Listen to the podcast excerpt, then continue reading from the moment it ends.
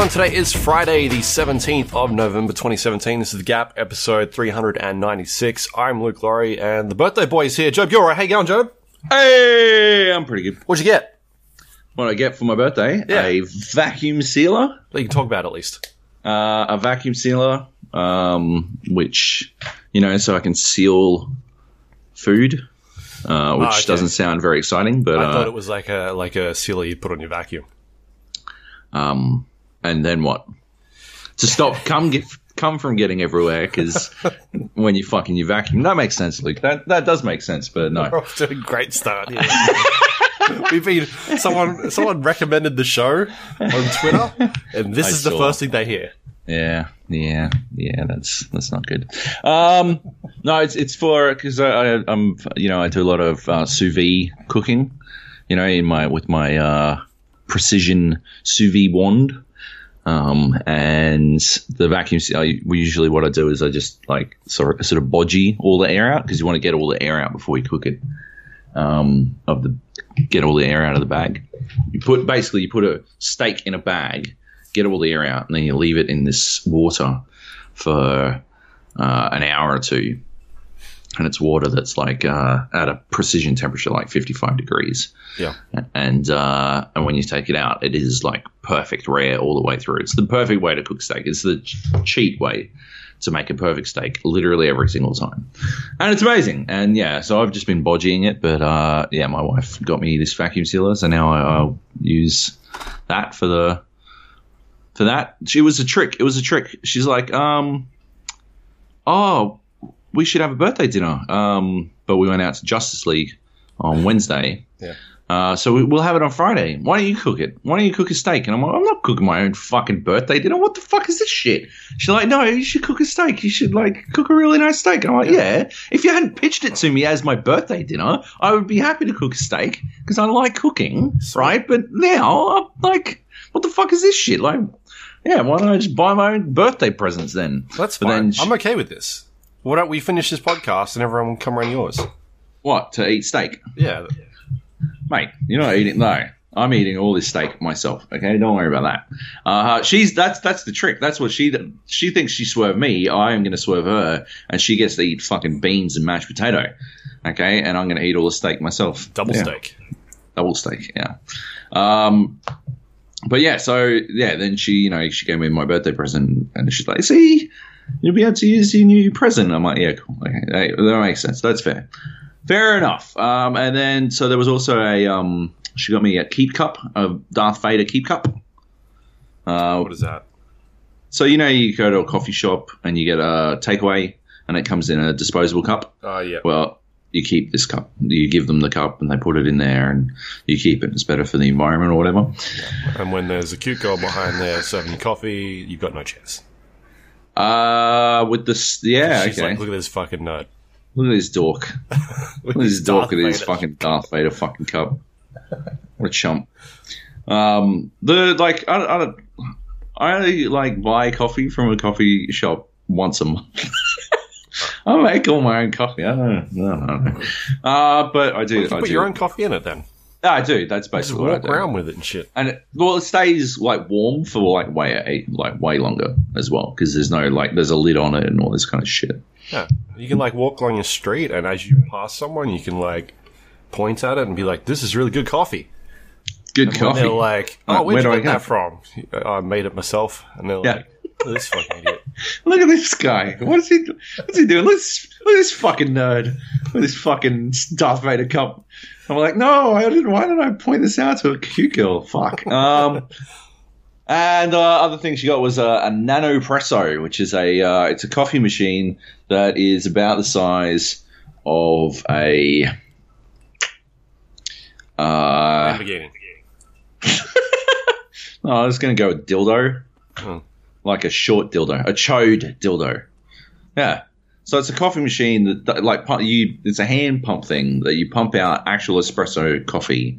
Um, but it's compacted into this tiny, tiny space, which is fucking amazing. And I took it with me to BlizzCon, and I had great coffee the entire time I was there. It's spectacular. Uh, but yeah, that's what I got. It's good. She like she gave me all my presents over the course of like two months. So uh, I actually forgot two of them and only remember the seal at the start. Anyway, good times. Uh, 34. Yeah. I've been telling people I'm 34 for the last year, so yeah, it's not really a big change for me. Well, I thought I was 33. Yep, Turns out I'm not. Um, you are now, aren't you? yeah, I am now, apparently. Yeah, I always thought I was 33. Well, there you go. there you Just go. one of those things, right? You get to a point where it just doesn't fucking matter anymore. Exactly. Yeah. and not in a like Elia, uh, Aaliyah, sorry, um, R. Kelly age is just number type deal, like that. Not that gross shit. I'm talking like you just straight up forget, unless you do the maths, unless you're specifically trying to work it out. You're like, oh, it is um 2017, and it was just my birthday, and I was born in '83, so that must mean, oh, okay, I'm 55. uh, yeah, I'm uh, 56 ish. Um, yeah, I just, I was trying. I was going to make up a word, but Yeah, I never got my seniors card. you smashed me with 55. You're too quick on the draw. Anyway, uh, what's going on? Not much, man. Not I've much. been, uh, I've been doing this week painting. Fucking painting. Painting. What are you painting? Bought an outdoor set a couple weeks ago. Um, like tables and chairs and shit. Yeah. And uh, I've been painting it. So, Why? Well, because it's outside, you have to put um, like UV protection and weatherproof shit on it. Where the fuck did you buy this from? That it doesn't already have this shit. Mate, it's a fucking IKEA set. It's not Oh. like some fancy. Did you buy like some $8,000 fucking set. dining room set and you're like, yeah, cool, I'll just we'll just stick it outside because we did that and it's actually worked out pretty well. No, so get this: it's an outdoor set, and Oh. it's like, oh, this shouldn't be kept outdoors at all times. You should have it like. And I'm like, what the fuck? That doesn't make any sense. That doesn't. It's make any supposed to be outside. It's an outside door set thing. Oh my god! So anyway, I went and bought some paint. Um, yeah, which you, you basically just pick a fucking color or a, a glossy type substance and an oil and put it on there and paint it. So I've been slowly doing that. I've done like two chairs at the moment, and I'm up to my third. Uh, you've done two chairs. It's been a week, motherfucker. Yeah, and but- I, look, we haven't been able to podcast the entire time because you've been too busy. Too busy Too busy. Too busy painting two chairs. Are you, you're just you're just huffing fucking paint. They're really good. That's what's good- happening. Good job. You're on huffing these a chairs. bunch Wait- of paint and like passing out until fucking four in the afternoon, and you wake up, you're like, "Guess we better play some PUBG." And I'm obviously I'm going to play PUBG, but like, ah, this is ridiculous. No wonder the podcast. I'm sorry, ladies and gentlemen. I'm sorry the podcast is late, but Luke is clearly just fucking clearly just pu- huffing paint all day all now, day. Yeah. all day. He can't stop himself. Because what's happened is I um I got some of the cardboard that the kind of package came in and sort of laid it down on the balcony, and I'm using that as like when paint fucking drops, it just drops on the cardboard. But uh, there's not a lot of cardboard there, so Oh, I can only do really two at a time. And now I'm at the stage where I've got two benches left, and I can only do one bench at a time because not enough room. Um, and also because of the rain, it's been raining the last, I don't know, two or three times in the last week. So I've sort of still got to have it undercover as well, whilst some of our balcony's not actually undercover. Just So, yeah. put it inside and hotbox to the cats. Oh, yeah, that'll work. It'll smell great in here. Yeah. Um, so yeah, and then there's Better so- than spraying into a sock and then huffing. Yeah, we can try that. But you've got to do like three coats on these things, so that's why What? it's taking so long. Who said that? Who said you have to do paint three coats? the paint Of course, yeah. Well, of course, the paint tin's going to pitch that you have to do three fucking coats. He wants you to buy more paint. Yeah, but it's like when I've they're only like, had to "Oh, do that once so far. brush Joe, your teeth once. three times a day." You're like, "Fuck off, toothpaste, big toothpaste." I'm not listening to you about when I brush my fucking teeth. You should also listen to the show three times a day. Exactly. Uh, it's it's best for your health. Yeah. Yeah. Um, other than that, I've been playing uh, pretty much just Assassins and PUBG. Still Yep. working my way through Assassins. Um, you touched any more of that at all? Uh, no. No. I I went to I went to go play it, and then I just didn't.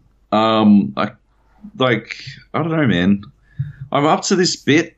Uh, I'm at like uh, uh, my dude's like level eight, Oh, yeah. um, and I feel I just feel like I'm not getting enough like XP. I feel like I'm like grinding. I don't know, man. Yeah, it's um. There's a lot of shit to do. Yeah, You get to the point where it's like I'm at like 27, I think, level 27. Um, it takes about five or six, five missions at the moment to sort of get up a level. Um, but there's a lot of side shit on there. And one thing that I'm not a fan of is that uh, at some stage the game decided to give me either a pre-order set or some something like it handed me a bunch of fucking weapons that are like super OP. Um and that's all I've been using and I'm fucking shredding Yeah. people now. And that's kind of ruined the combat for me cuz cuz I it's gotten back to the stage where I'm like, well, I just run up to dudes and just smash the fucking trigger button four times and the person's dead and cuz they basically get stun locked. Uh it doesn't matter. I've got so much health that they can hit me twice. I'm still good. So yeah, that kind of fucked it for me. That that uh, pre-order or whatever it is, day one armor slash weapon set that they give you, um, which are all like purples or, or yellows or something, yeah, which have um, like uh, attributes attached to them that sort of give you, I think, a poison effect. Um, so if someone tries to hit you and you block them, they get poisoned. Um, if you try and hit them with the sword, they get poisoned. So you can just hit them twice and just stand back, and they just slowly tick damage down. nice. Um, and it's a I've been using that same weapon for uh, probably the last 12, 12 or 13 levels and I haven't changed anything since then because it's just so fucking stupid That's these nice. these weapons. Yeah. Whereas before I was like, oh, I've got a new fucking sword. I'm going to use this and all this other shit. And I'm just like, no, this this is just shredding people. There's no, I don't need to change anything. So yeah, that's kind of fucked the combat for me a bit. Um, maybe I should just go back to using just trash. But Yep. anyway, still feel like a badass in that game. Like all the stealth stuff, really fun. Um, I still really dig all the side side content. Like just the depth of it. It's it's no longer like, hey, go kill four of these guys, and that's kind of the mission. That they've got a bit of an arc to them this time. Like you do one chunk of it, and then it sends you off somewhere else, and you've got another bit you've got to go do. Like there's usually a couple of components that sort of ties it all together um, Yeah. which I think is a really cool step in the right direction, as opposed to just hey, follow this guy for thirty seconds and that's the mission. Um, so yeah, and the the environments are really cool. I, I still.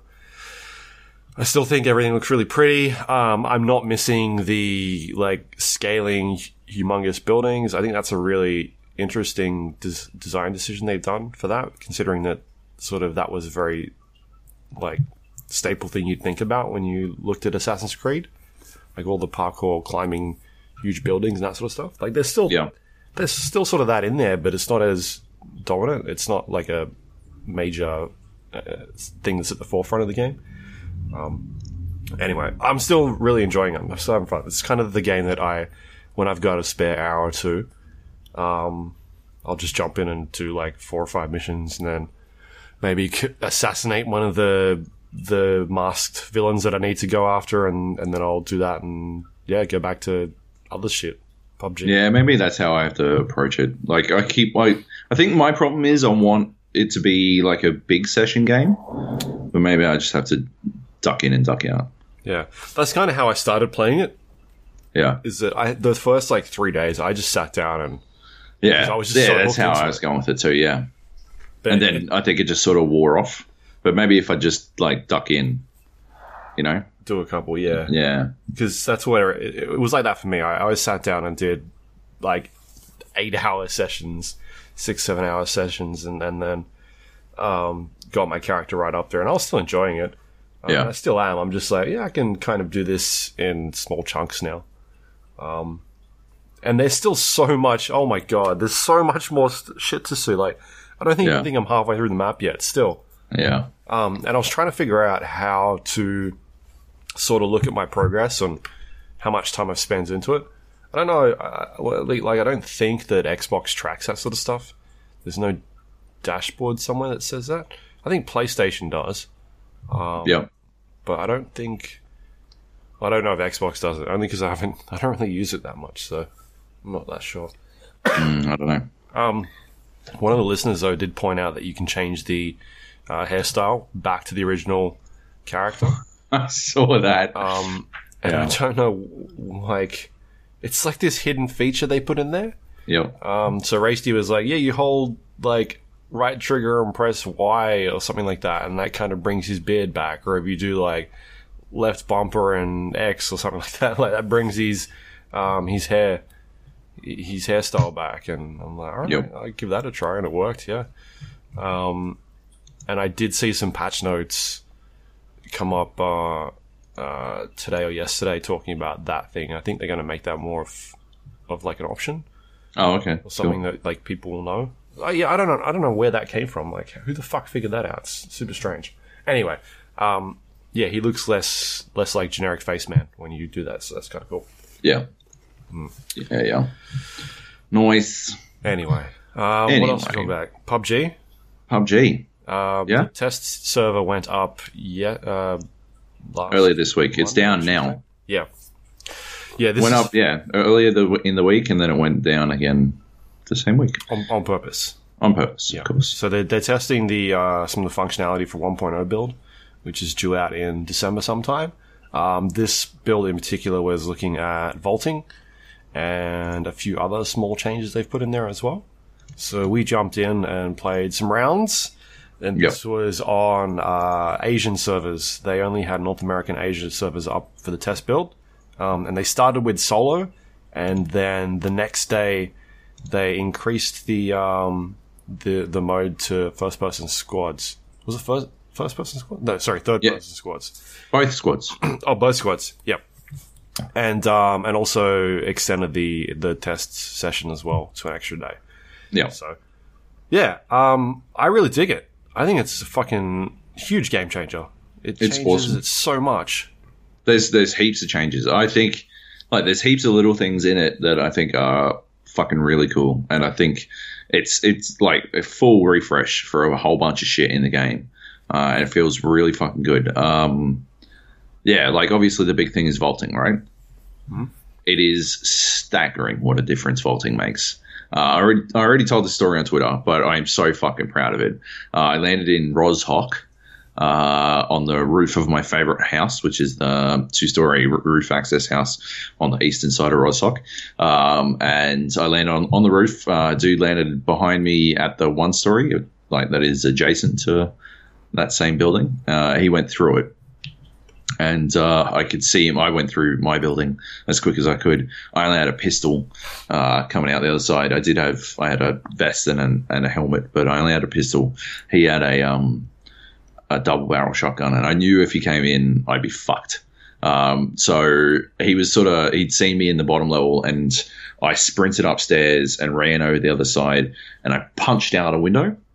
And uh, he came bolting around the side because what happens when you vault now is uh, you smash the window if it's intact, it smashes when you go through it. Um, so he bolted around the side. He, he knew, um, and he was full, like just he was just free. He was a free kill. Uh, he didn't have a vest on, which is uh, like another change they made. I, I think they might have gone too hard with it, but uh, you take way more damage to the chest, like crazy amounts of damage. And either 1911, he was down in like three shots. Uh, he turned around, but didn't get a shot off with his double barrel.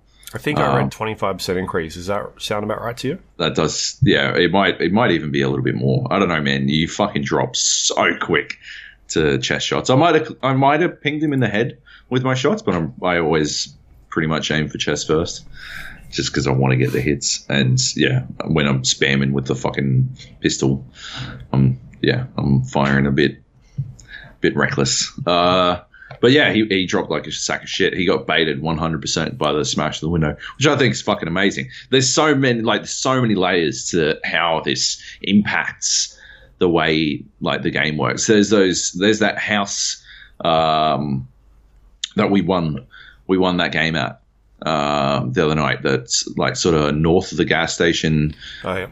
um, so northern northern edge of town, maybe I guess a full square east of Severny, like southeast of Severny.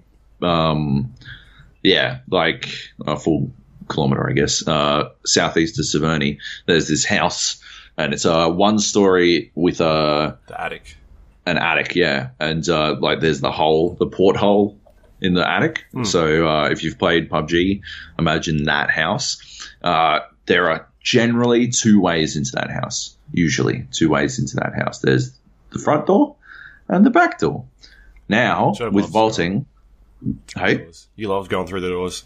Oh yeah, I'm all about it. Um, no, now uh, there are two other uh, possible entry points, and it's it's huge. Um, one of them's right next to the door. The other one's in the fucking bathroom. I'm pretty sure you. I think you can go through that one. I went through a bathroom window. I think it was that one. Um, anyway, you go through uh, the bathroom and you can get into the house through completely new, uh, like options, new options to get in. Um, basically, the downside is that if the window smashes, they know it's as, it's the same as a door opening, right? But if the window's already smashed, say you got mates who are sniping, who are just sniping into the walls, and they smash a, smash a couple windows, then suddenly you've got free entry into this house, and that's fucking massive, hmm. in my opinion. And you like that's that's a that's a element of this game that I think is going to take it to another level for me.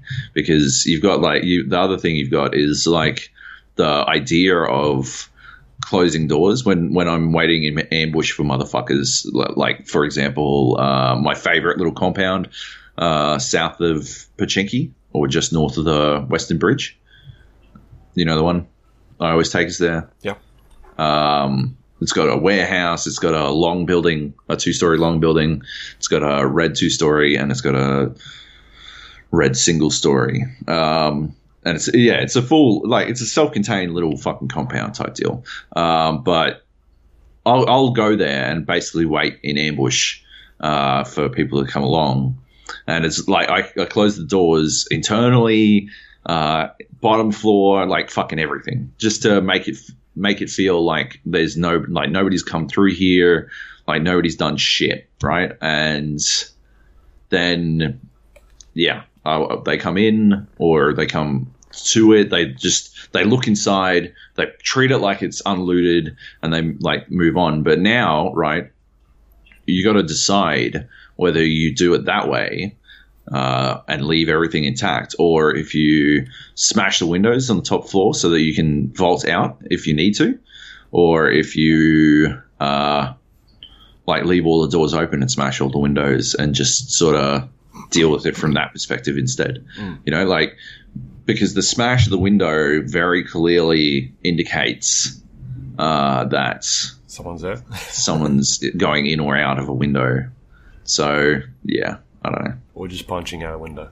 or pun- or punching out, yeah, but it definitely indicates that sort of shit, you know. So you got to think about that shit. Yeah. Yeah, I think it's a huge change. And they um something else it's sort of tiny, but it looks like that from the second level of those floors they've some of those buildings no longer stun you when you drop. Yeah, So that means you've um you know, it gives you a chance to sort of shoot back at people or even uh, you know, run away quicker. You know what I think it is? Is the vault animation doesn't have you. So when you jump, crouch jump out of a window, and you can still crouch jump, uh, and it smashes the window when you do it now. But um, when you crouch jump out of a window, you are technically higher than the ledge of the window. But when you vault, I think the drop point is lower than the edge of the window, and so technically you're not dropping as far, and so you, you don't get the stun, Must which is pretty cool. tiny. But that that could be something they change, but it, could feels be. pretty good at the moment. Yeah, definitely. Yeah. Yeah. Um, a few other things they changed were uh, the mansion on the map. They've added like a forest up there and like a little pond. So Mansion is the uh, the compound of houses that are is north of the jail, the jail crater, on the east side of the map, east side of the map. Yeah, um, yeah. There's a big fucking forest there. which is interesting because during my interview, I Um, Yeah. fucking asked him about map changes and Oh. how they were happy with like because they put in Kameshki a while back, and I was like, you know, are you happy with sort of how that is? Like, what, what are you sort of seeing up there? And he said, like, uh, like we're seeing more activity, but not a lot more. Um, and I was like, do you do you think you'll be going in and making changes to other areas in the map? Like, I know you've got the new map coming, but what about the existing one? Like, how how do you feel that's sort of going to play out? And he flat out said, like, we'll probably look at it in another year, like a year's Oh. time. and literally, the next fucking Yes. update's got it. So, but at the same time, he might not have known about that because he's talking about how, um, like, he's got a lot of trust in his team and they sort of just make changes.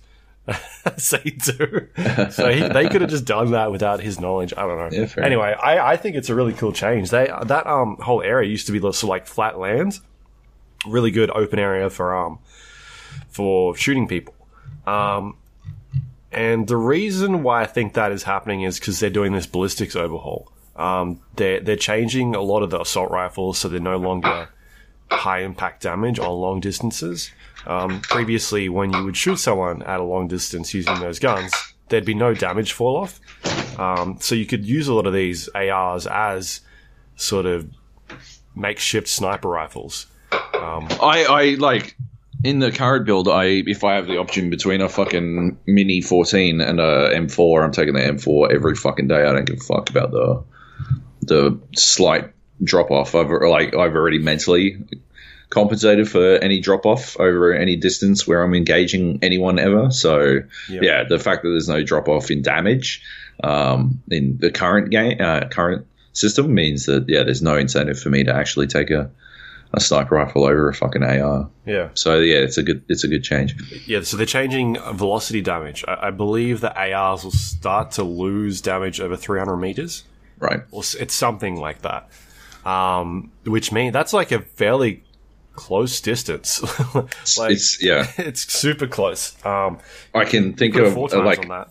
yeah, I think I can think of like stacks of places in the game where I've already like I can already I already mentally adjust to about 300 meters on the crosshairs. You know, like it is a very common engagement distance. So that's a yeah, it's an interesting It's one. it's gonna be interesting to see how like sometimes we're like, all right, we've got shots at these guys. They're in open field. Do we shoot at them? Yeah, now it's like it's it's sort of may not be worth it unless you're getting headshots on these guys because it's going to possibly take I don't know maybe 10, 10 rounds maybe more on that and do you have the ammo to do that do you want to give away your position um, yeah it's going to change things quite a lot I think like those long distance engagements unless you've got a sniper rifle aren't going to happen as much Yep, uh, that's good. That's awesome. Um, yeah, it's going to make you really sort of. I don't know. I, I think they might be trying to get people to play a role. You know, like uh, yeah you'd be the sniper guy I'd be close you be long. Yeah, I'll be close. Yeah, yeah that's that sort of stuff. I guess medium. Anyone can be medium, right? Like take an AR, you're medium close, right? Um, if you take an AR and an ump, or an AR and a shotty, then you are like very much a close range person. Yeah, Yep. I don't know. Yeah, that's cool. Yep. Other changes. Uh, smoke grenades been Fucking Buffed. amazing. or fixed. Fixed. Yeah. Fixed is what they are. They're now functional. Yep. Uh, they just pop in a cloud uh, that exists in a like Cylinder. yeah, basically. cylinder. Yeah. Um, so it's a consistent area of um, like denied visibility, which is awesome. Yep. Uh, it's it's it's exactly how what they need to be. Because I I basically resorted to picking up a single smoke uh, that I would use either as a fucking last ditch fuck it effort um, to run across a clearly open area, or I would uh, use it to fuck with sound, Yeah. especially in um Like getting Fog. into a building or something. in a fog map.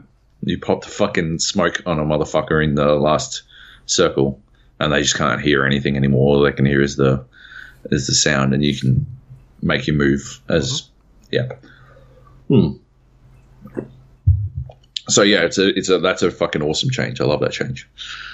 Yeah, uh, I used some smokes to uh, not well.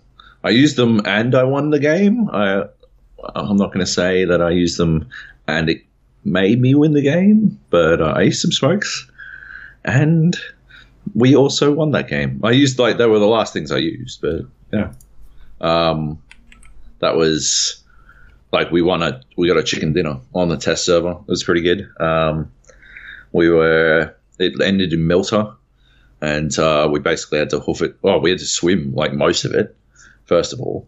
And then we had to hoof it all the way in. Um, we killed some motherfuckers who'd been like taking potties at us. They didn't change bullet peno on the uh, water, which I thought was interesting. Yes. Yes. Um, but yeah. Um, and all I had was some smokes, and we, me and this other dude, we were the only two left alive. Just like just barely a, be- a bee's dick north of uh, Mylta Power uh, north, no, east, east of Mylta Power, and uh, we're both behind a tree, both inside the circle. Uh, I had the center of the circle, and uh, he was practically on the edge, but I still wanted to bust him out so that I didn't have to wait fucking a minute and a half for the circle to start to close. And so I popped, I threw two two smoke grenades. And what I was trying to do was make him think that they were grenade, like actual grenades, and he'd have to shift out, but he didn't fucking move. Um, yeah, so I don't know. Uh, it was good. It was a good win. I felt good about that win. I think I got four kills. Happy with that. Yeah. Yeah. Uh, what else did they change? Um, uh, sights. They changed some sight stuff, so you can change the intensity of the uh, like the scope or the uh, red dot, and the two times. Yep. Um, by using the scroll wheel, it, it sort of makes the um, brightness of it go up or down. I'm not sure the reasoning behind that. Um, maybe you've got an idea. I honestly have no idea. I've never seen it in. I I can't recall it in any other shooter I've played either. So Yeah. The the only thing I've noticed is that sometimes you get like a bit of a like a, a glare or something on the screen. right, Um, Maybe it just to lower that part. Like I did play around with it a bit, and it definitely does brighten or uh, lessen that that sort of glow. But otherwise, yeah, I'm not sure the reason behind that. I guess maybe that's a real world feature. Like yes, um, and the, the scopes as well. The actual um, eight times and fifteen times have been adjusted so that you can zoom in and out on the fly, um, which I think is a huge change because before those scopes were really sort of purpose for one use, which was a like a high powered sniper rifle. Um, and like I would get stuff like an SKS sniper rifle, and generally I'd prefer to have a four times on that because it is so. Uh, I think it's a pretty good, you know. we wrap around back to like mid, and and long. Like you can Yeah. still you can still pop off at mid range with a four a full buy.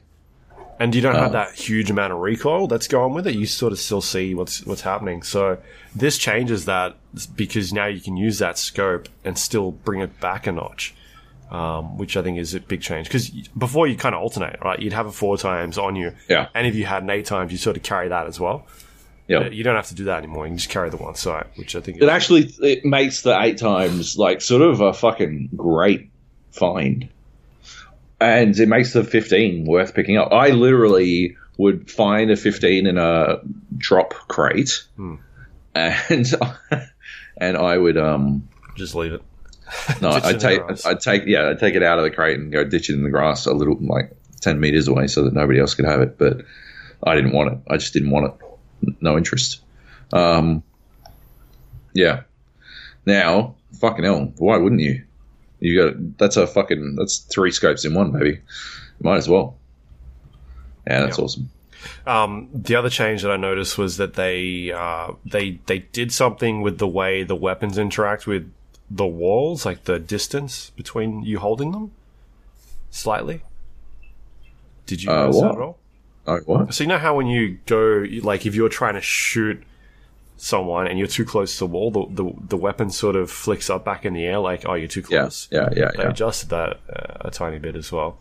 Uh, Um, I still noticed that I was hitting fucking Bars. ledges. So yeah, Yeah, and the um, the UI for the inventory got changed a bit. There's like an indicator now that shows you uh, how much capacity you'll have when you pick up stuff and remove, oh, which is kind of a really cool little feature. Sort of I didn't notice that. you know that little white bar that shows you how full your backpack is. Yep. Um, if you go to pick something up, it sort of increases. Like it- it'll highlight a little bit and say, "Hey, this is how much you're going to fill up your bag." Or if you're removing something, it'll be red and show you how much it's subtracting from it.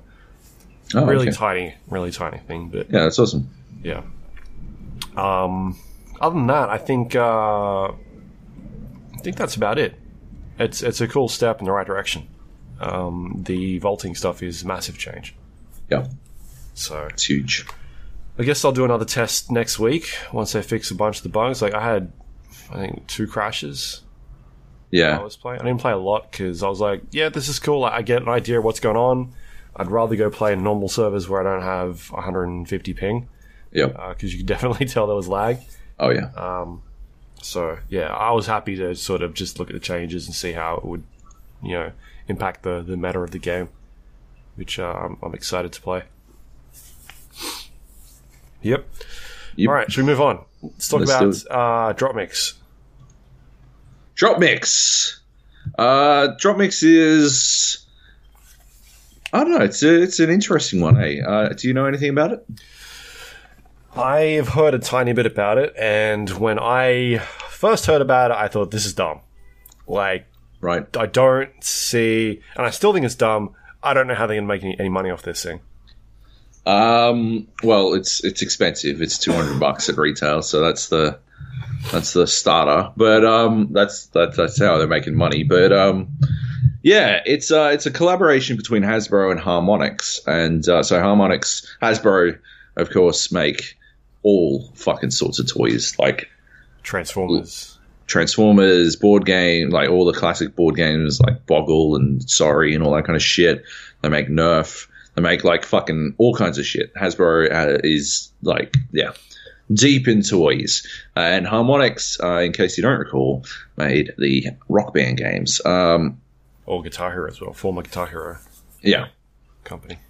Um, so they made musical musical instrument games, Yep. and uh, so Drop Mix is a deck. Uh, it's this like long, long, thin deck uh, that you put these cards down on, and it allows you to create songs uh, and like create your own musical tracks just by uh, putting different combinations of cards down. And it allows you to like remix songs on the fly by changing the cards, stuff like that. The cards themselves have NFC shit in them that allows them to like that allows the game to read them. Um, and yeah, uh, it plays through your phone or whatever. Um, I had it. I was playing it with my wife last night, and we had her phone uh, casting to because she got a Samsung phone, we had a Samsung TV, so it's you don't need like a fucking Chromecast or whatever the fuck to cast direct to the TV. So we had the game playing up on the TV and playing through our home theater system. Uh, while it was like basically all playing off the phone, it was fucking awesome. Um, so basically, the trick to it, right? And uh, like this is one hundred percent not for everyone, but it's basically a board game where you collaboratively create music on the fly. Uh, it is like it's a board. You, you've got these cards. You play these cards. You make different music. You can sit there and just make whatever music you like. Uh, like just fucking combine different songs. Uh, each each like standard kit comes with a bunch of like all, you've always had the same songs or whatever the fuck. But um, yeah, there's there's booster packs and stuff like that. So more cards and whatever. So I guess that's another way they're making money. And um, yeah, basically it is it makes you feel like a fucking musical genius. I am like just a musical moron. I've never been able to play an instrument. Obviously, I sing like a fucking angel, but like, yeah. Apart from that, um, um, but yeah, like I, I just I can't I don't know. Like, and you know, I, I listen to the same fucking Wu Tang album uh, or the same fucking Kendrick album like once a day for like seven to eight years in a row. Like it, like I just, there's no variety. It's all either just the same shit nonstop because I don't have any fucking musical imagination. I don't have that.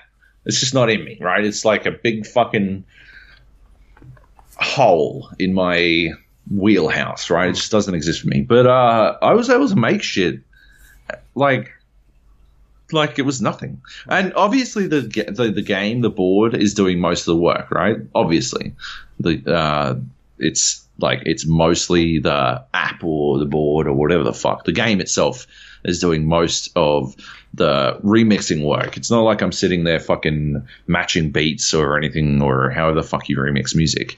Um, but it just it makes you feel like you are discovering spectacular combinations and the amount of combinations that are available.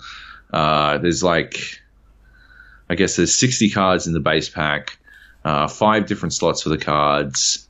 Um, th- there, there has to be thousands of combinations, maybe even more than thousands of combinations, like tens of thousands of combinations that you could possibly put together to make music and actually create something that is like listenable. Mm-hmm. Like, uh, yeah, it's and then you've got the booster packs where like it just creates even more options and shit.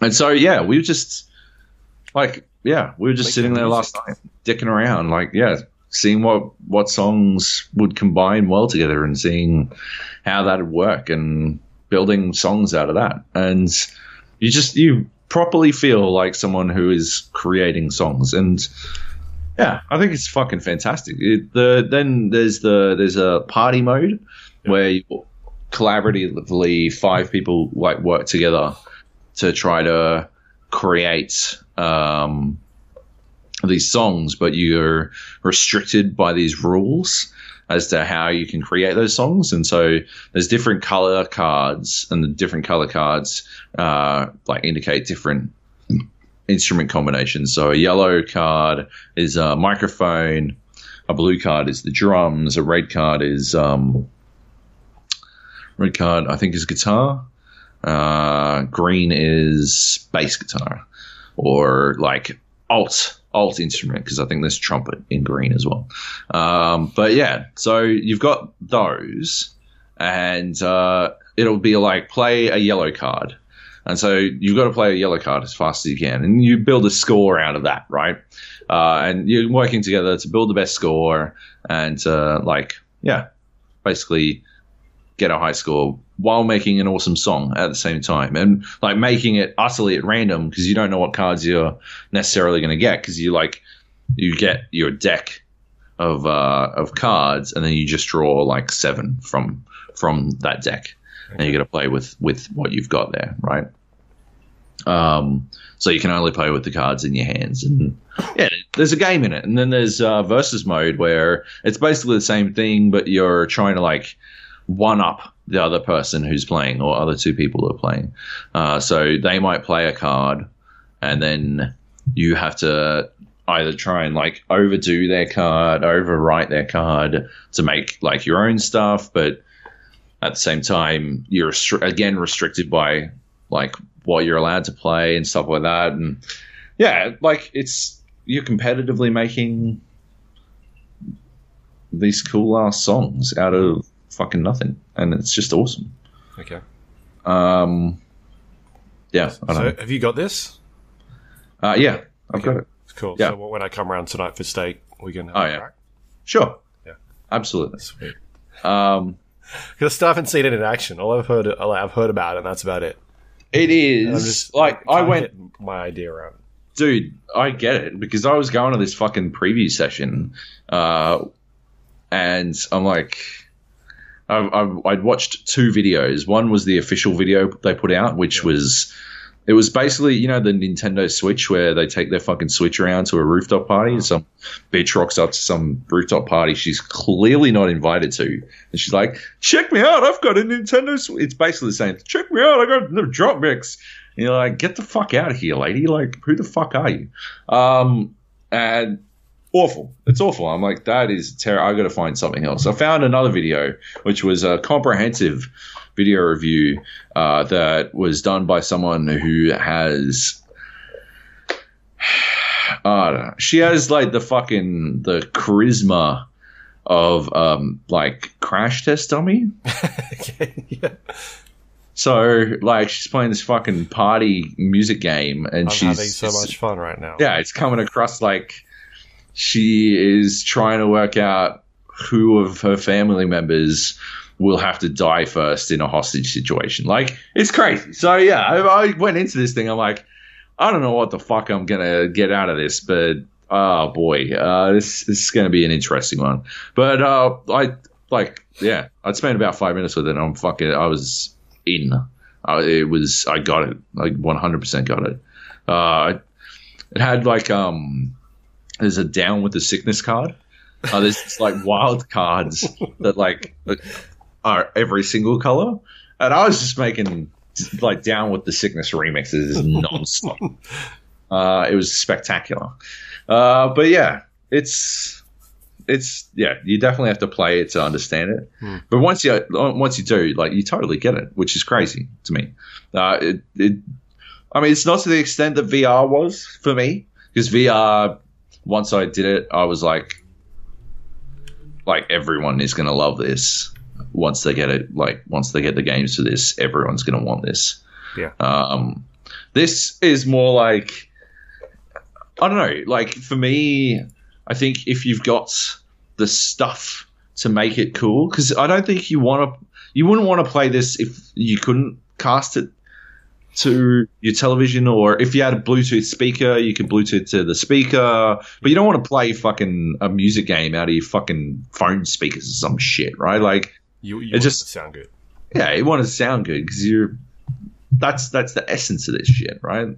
So yeah, if you're gonna play it as a party board game, you need some other element to make that part of it work. And if you're gonna play it solo, um, I don't know if it has a lot of legs to play solo. Mhm.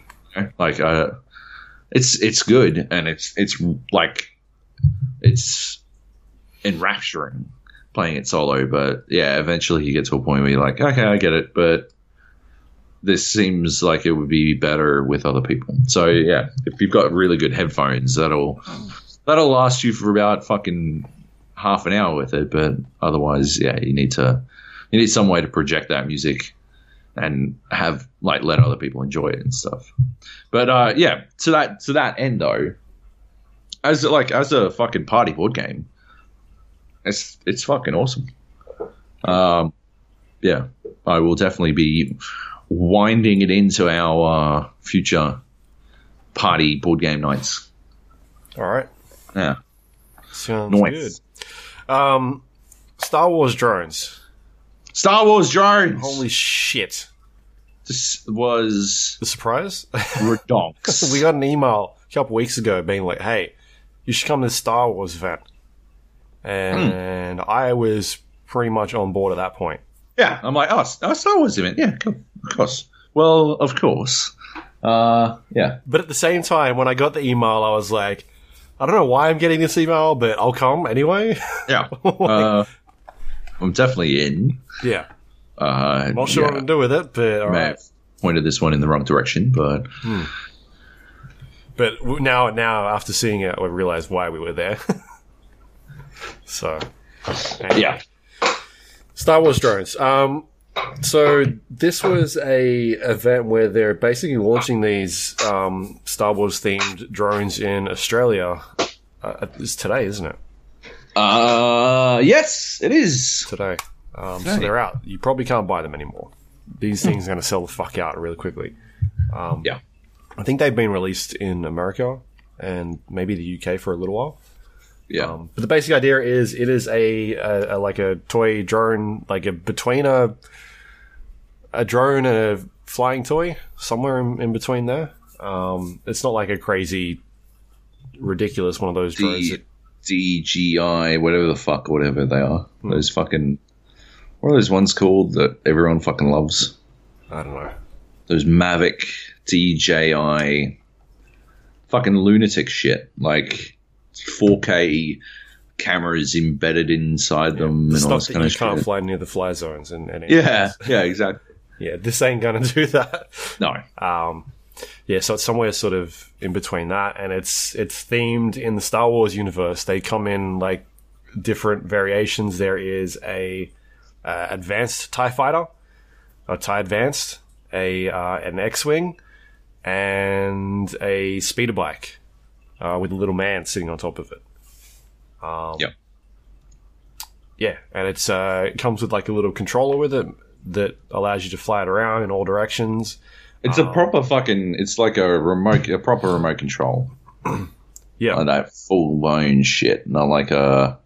Yeah, I don't know. It's it's the full full deal. Yeah, it's like the size of the original Xbox controller. yeah, It's quite big. it's big. Um, what he's saying is it's big. It's big, all right. It's fucking huge. It's got a bunch of buttons on there. It's got some some triggers. And No, dude, you're missing the best part. When you open the fucking battery, The you battery. open the battery fucking area up.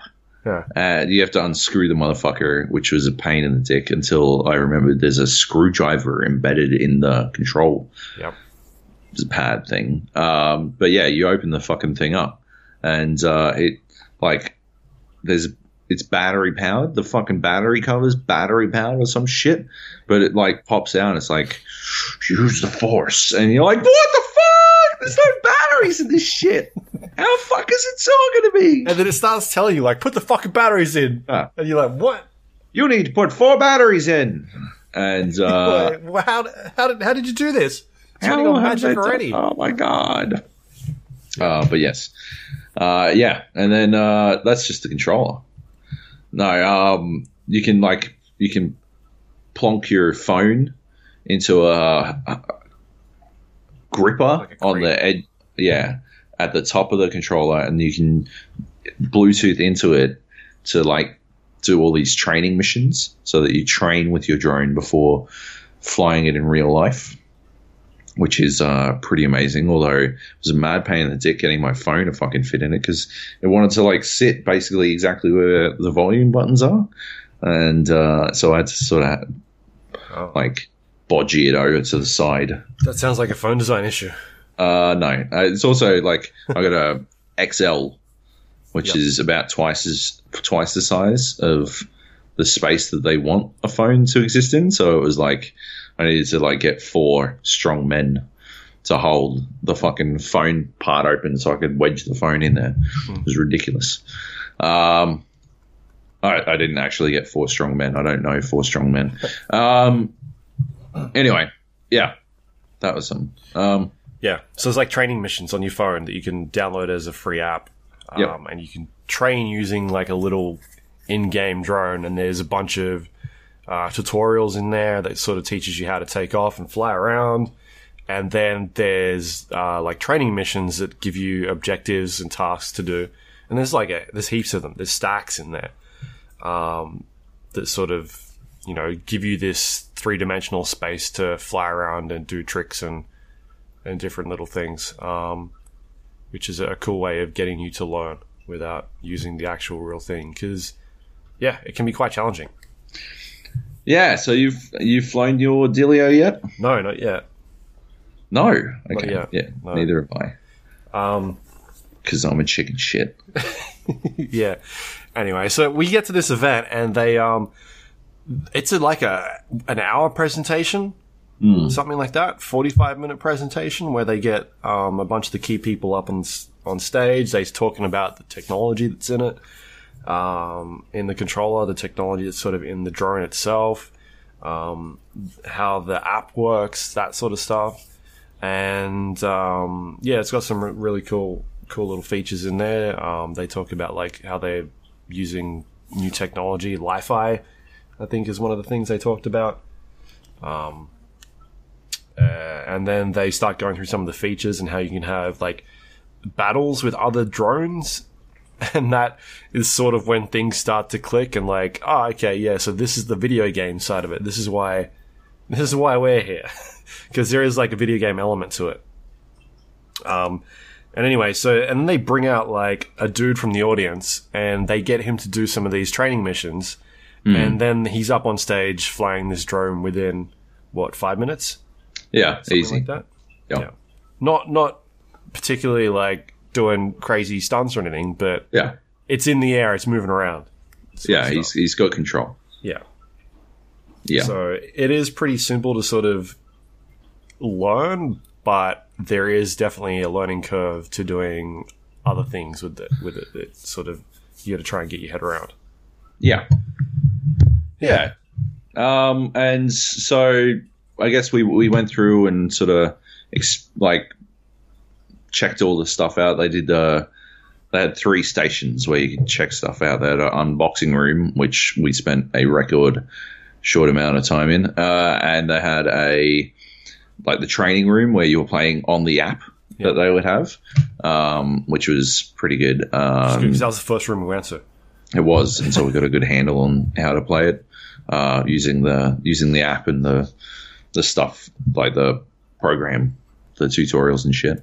Uh, and then they had a um, a obstacle course room where you've actually got to fly the drone and uh, take it through some hoops and get a like just get a handle and flying it, actually flying it for the first time. Uh, I was I actually got to grips with it pretty quickly. I thought, um, like I, I don't know, it just felt really intuitive after having already done the tutorial. But I smashed the fucking.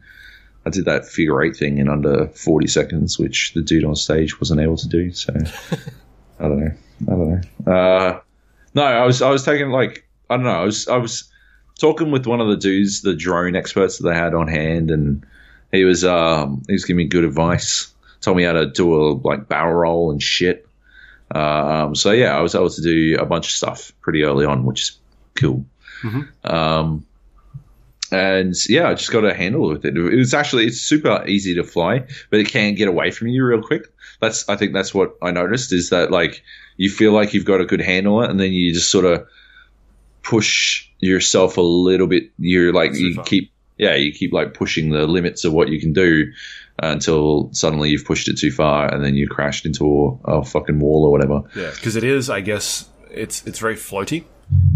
Like Yeah. you'll, you'll sort of put the stick in one direction, and it sort of keeps going in that direction, even though you've left maybe let, let, like pulled your finger away from it.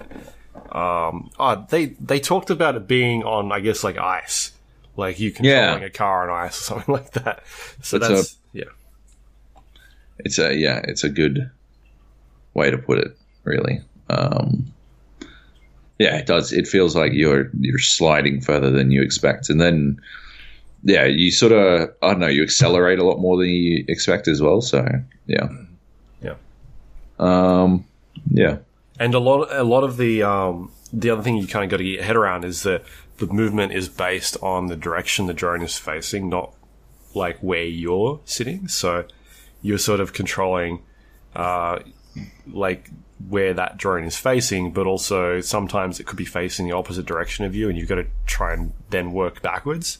yeah, So like forwards is now backwards, and right is now left. yeah, you've just got to sometimes get your head around that as well, which can be a bit tricky sometimes with it sliding all around and, and that sort of fun stuff. Hmm. Um, what else did they do? They um, uh, they then went through the third one, which is the uh, the battle, the battles station. yeah. The battle, the battle arena, um, and This is where we spent most of our time. yeah, basically, Like, Uh, yeah, not not necessarily even playing, just watching. 'cause Just it's so watching. fucking cool. Yeah, uh, they had like it was four v four, right? Uh, four, four, yeah, four X wings versus four Tie fighters, and uh, it was it was it wasn't teams; it was like free for all. Um, and basically, uh, if you shoot someone, they take a point of damage. Uh, if they take three points of damage, they uh, they get crashed and they like fall to the ground, and then they have to wait. I think it was like uh, four seconds, Five and seconds, something like that. Yeah. four or five seconds. And the way then they, can crash is they sort of like spin to the ground, like Yeah, very graciously. yeah. It looks cool. Uh, and then uh, yeah, they take off again. And uh, basically, what you're trying to do is is score as many points. And so you're just trying to, sh- yeah, because it's a free for all. You're just trying to shoot everyone you can. It doesn't matter who you actually shoot. Um, yeah, you just want to shoot anyone. So you're basically like just lining people up and hammering the fucking trigger Mm-hmm. uh, and murdering whoever you can. And yeah, it's um, it's a lot of fun and it's it's cool to watch as well. They they I was like it was way better when they upped the lights towards the end because when we first got in there it was a bit too dark to really get a good grip on what was going on. Uh, but uh, yeah, as I went further and further through, um, yeah, just got easier and easier to track and yeah, I don't know, it was awesome. And I think really you can have it. up to 12 playing in the one game. Oh really? Oh, It sounded that's- like. Um, and there's different like modifiers that you can change, things like uh, the the amount of time that the game goes for. Um, so we were starting off playing like one minute rounds, but you can up that. Um, and it, the app actually comes with like a little scoreboard system, so everybody sort of logs into the app, and everybody's got their own usernames and that sort of stuff, and uh, it tracks the points that way. So you can kind of have the screen up on your your um, controller to watch. Um, yeah, and it's a lot of fun. It's really cool. I dig it. Yep, it was pretty good. Uh, I was I was pretty amazing at it. You're all right. You're pretty good. Uh, you, and, you and I went into so they did like a tournament yep. where uh, they were looking for the best drone pilot, and they did like a, a elimination type tournament format, um, where they got eight people up on stage, and then sort of the best two people um, would go through the next round, and they they did that a bunch of times, and they had like a, a playoffs format. Um, I stupidly went up the same time you did Yep. while we were playing, uh, and we got these. Well, there were like two kids. Yeah, there was yeah two kids in our group as well. Yep. And uh, I won the first round, so I got through to the next round, the next like the quarterfinals, um, and then uh, I won the second round as well. yep. and uh, so they just auto passed the two kids through to the uh, t- through to the end, Yeah. Which is uh, through to the quarterfinals rather. Um, yeah, They, um, so that first one, I was flying a Tie Fighter. Uh, Yep. I didn't like flying a Tie Fighter. I it felt very different to the other to the X-wing that I was using. Yep. Um, I, I wasn't sure what was going on. It just felt like I couldn't move up and down as well. Um, it seemed to always be sort of sitting around the, the ground all the time, and I wasn't. Yeah, I couldn't figure that part out. Um, so I got fucking shredded on that one because I was just always like, "Why won't it go up? It's just sort of just sitting on the ground, like most of the time. It's it's not moving. I can I can get it to move around every other direction, but it just won't go up. So I wasn't sure if that was something to do with the controller or the actual drone because it seemed like both times that I used it, it just I couldn't get a really good grasp on what was going on. You could fly the fucking X-wing totally fine. Had a really good time with that one. Um, and then the second round we went in, I went in with the X-wing, and we were playing, and I was looking at the screen. I'm like, oh yeah, sweet, I'm winning. This is easy. I'll just fucking sit in the corner. Um, and I knew which one you were because there was one other fucking coherent X-wing flying, ar- or I think it was an X-wing flying around. Yeah. And I was like, yeah, that's definitely Joe because we're the only ones actually doing shit. Yep. And I think we were fighting each other at one stage, or like right at the start, and we Yeah. ran into each other. Yeah, you you fucking pinged right into me and took me out. Yeah, it was a hit uh, job. And anyway, so I'm looking at this this scoreboard. I'm like, ev like literally everybody's on zero points. I'm on like thirty something. I'm just gonna sit in the corner, just fuck it, because I'm winning. I might as well just like watch this scoreboard and see who, if anybody gets close, then I'll just get back in there and start shooting people again. Yep, Point putting myself myself up as food. of course. um, Anyway, that game ends, and then he's like, "Yeah, Joe wins," and I'm like, "What?" yep. and I'm looking at the scoreboard, being like, "That's me, right? I'm I'm the highest one. I'm pretty sure that's me." And there was like a second side to the scoreboard, which I wasn't even looking at. I hadn't even been looking at. Yeah, I was like. "Ah, shit." Oh, gold, gold. Um, yeah, that was pretty good. In the quarters, um, uh, in the first round of the quarters, I was uh, getting smashed early on. I basically I ran into a um into the wall, uh, into the netting on the wall really early, and I took one of my propellers off, uh, which is not a good thing. Uh, it takes It's a like strategy, Cotton. It takes a bunch of time to fix that shit, and so uh, yeah, um, I was I was in a really bad bad position, uh, and the dude got out to like an 18 point lead really real quick, and then he wasn't able to get a lot of points because everyone was sort of out. So when I got back in, uh, I like he sort of got taken. He got in the wall, uh, in the netting on the wall as well, and uh, he was in a, a bit of a bad position uh, and everyone else was back in. So I just started smashing into people. I got to uh, 20 points with five seconds left, and he was flying around again. I could tell that uh, player two was flying around again because I was player one. Um, and so I flew myself into the netting. Uh, so that he couldn't shoot me and score any points off me. Dirty. Um, so that was pretty good. Uh, after that, after that round, they were like, "Oh, let's see who won," and uh, I was very vocal in uh, in my um, pride at winning. Uh, I yelled, "You know who won!" uh, I was gonna top it off with the motherfuckers, but I didn't. Um, because there's two kids standing. because there was definitely children there. Um, yeah, so uh, you know who won, and uh, this, the dudes who like came second in that previous round, who who I'd sort of avoided, uh, he was he was like he was not about it. He was not happy. He's like, "Oh, you're gonna fucking get it now," and I'm like, uh, "Okay, uh, f- fair enough." Uh, and the presenter dude's like, "Well, you're you're already in the um." You're already through, so you can uh, you can pretty much just relax. And I'm like, cool, I'll just do that. And uh, as soon as I take off, that d- the dude who was angry that I'd been like very proud of my achievements, he he starts shooting me. So my plan was to just take off, and I was just going to spin in a circle at the top of the arena, just you know. Just fly around and, and make a show of it because I didn't have to be in it. But he turns on the spot and starts shooting into me and I like I knew he did it on purpose, and so I just did.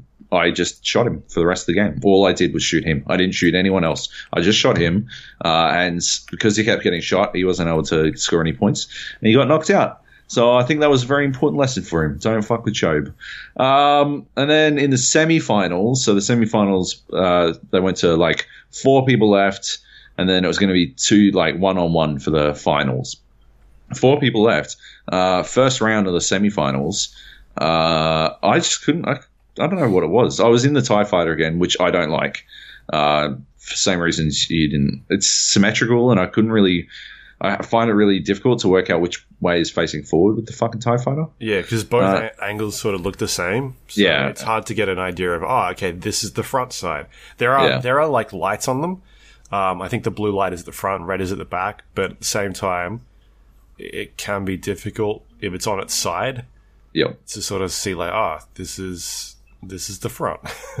so Yep. whereas when you're looking at an X-wing Yeah. or the you can- speeder bike, like, all right, that's the front. very, very clearly tell which way is which.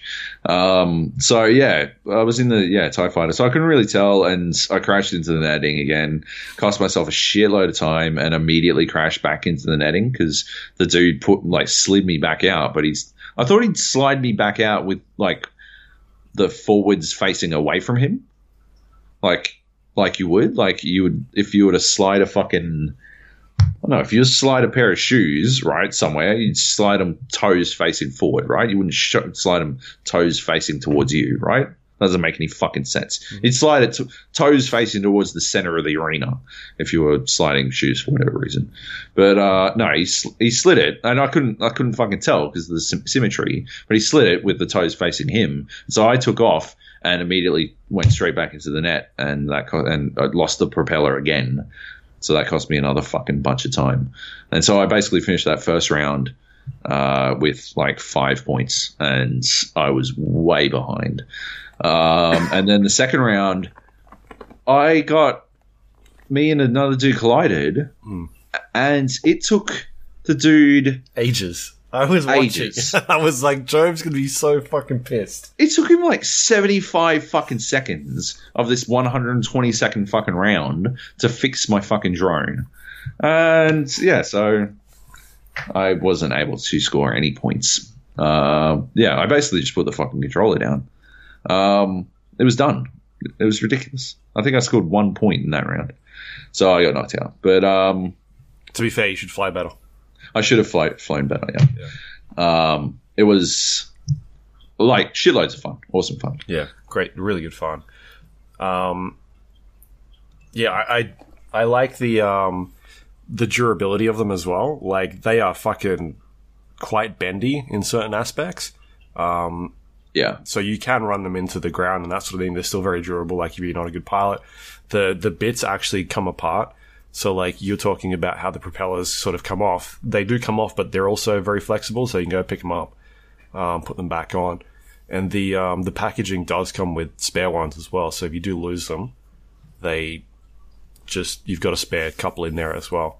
Um, the other cool thing is that they've got like a one year warranty on the device so that if you do lose these parts, you can just call them up and they'll send you the parts out for free. Like they'll Yeah. replace the parts for you. yeah, Um, so if you lose all your propellers, that's pretty awesome. they'll send you a bunch of new propellers. Or um, if you lose like a a piece from the the the X-wing, the little gun, then they'll just send you another one them out, them out, um, which is really cool. So, do you want to talk about the pricing and stuff?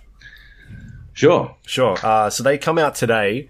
Um, they're doing two runs of it. They're doing the standard edition, which is $199 in Australia, um, which comes with your your drone and a battery, the controller, all that stuff, the app, which you can get for free. Um, anything else I'm missing? Instruction booklet Uh, yeah, all those that bits. sort of. Um, and then they're doing a collector's edition. They're selling uh, 1,977 of them, I believe, was the number.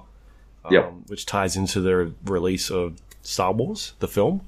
Um, Yep. On that will be um, like a wax sealed uh, box, um, which will have your unique number on that as well. You open that motherfucker up, and it starts playing Star Wars music. Yeah, It's possibly the best box I've ever seen. it's it's amazing. It is spectacular. It is utterly ridiculous. Like, there's no point to it, but uh, yeah, it's awesome. It's amazing. Um, and then you open up this box, and your drone is sort of in this glass or plastic case with lighting around it. It's all lit up, and motherfucking Star Wars theme is playing, and you're like, "Holy shit, this is the best thing ever!" And uh, and then you take it all apart. Um, this box comes with an extra battery, so you've got two batteries in there. The batteries last for eight minutes um, each, which I guess is not a huge amount of time. It's actually pretty on par with a lot of the like the drones of this size. Yeah. Um, I think it might e- like it's it's better than the drone I bought, the first ever drone I bought, um, which was a lot bigger and had a lot like larger battery. Yeah. I wound up having to buy a fucking better battery for that thing because it lasted like six minutes. It was fucking ridiculous. Um, But with, yeah, the, and that but with the second spare one, you can charge them while you're using one, right? Yeah, but it takes a bit. takes like twenty minutes charge, so it's not like you can like swap them in and out on the fly or some shit. I think you need, what would you need? Like four batteries, I guess, Yeah, something like that. to keep that that going. Yeah. Um, Well, if you've yeah. got a friend, like if you're, if we both went out, like Oh, you yeah. fly one, I could sort of just watch, Yep. type thing, um, while the others are charging. I don't know. and you'd want to do it that way because if we were to battle, I'd fucking smash you, mate. Um, so that comes with the extra battery and uh, everything's sort of tagged in there with your unique unique collector's edition number, which is really cool. Um, and they're also selling that for the first 24 hours at $199. Um, so they're normally 299 and they're selling it with a $100 rebate. That's Yeah, only which the first cool. 24 hours. Um, and I suspect they're going to be gone, like, really Yeah. quick Maybe. because they're super fucking cool. Um, they just look awesome. Uh, they're like a really, I think, crazy, ridiculous, like a Christmas gift would be really fun. Yep. Um, like I know it's something my dad would go fucking nuts over, because he loves Star Wars shit.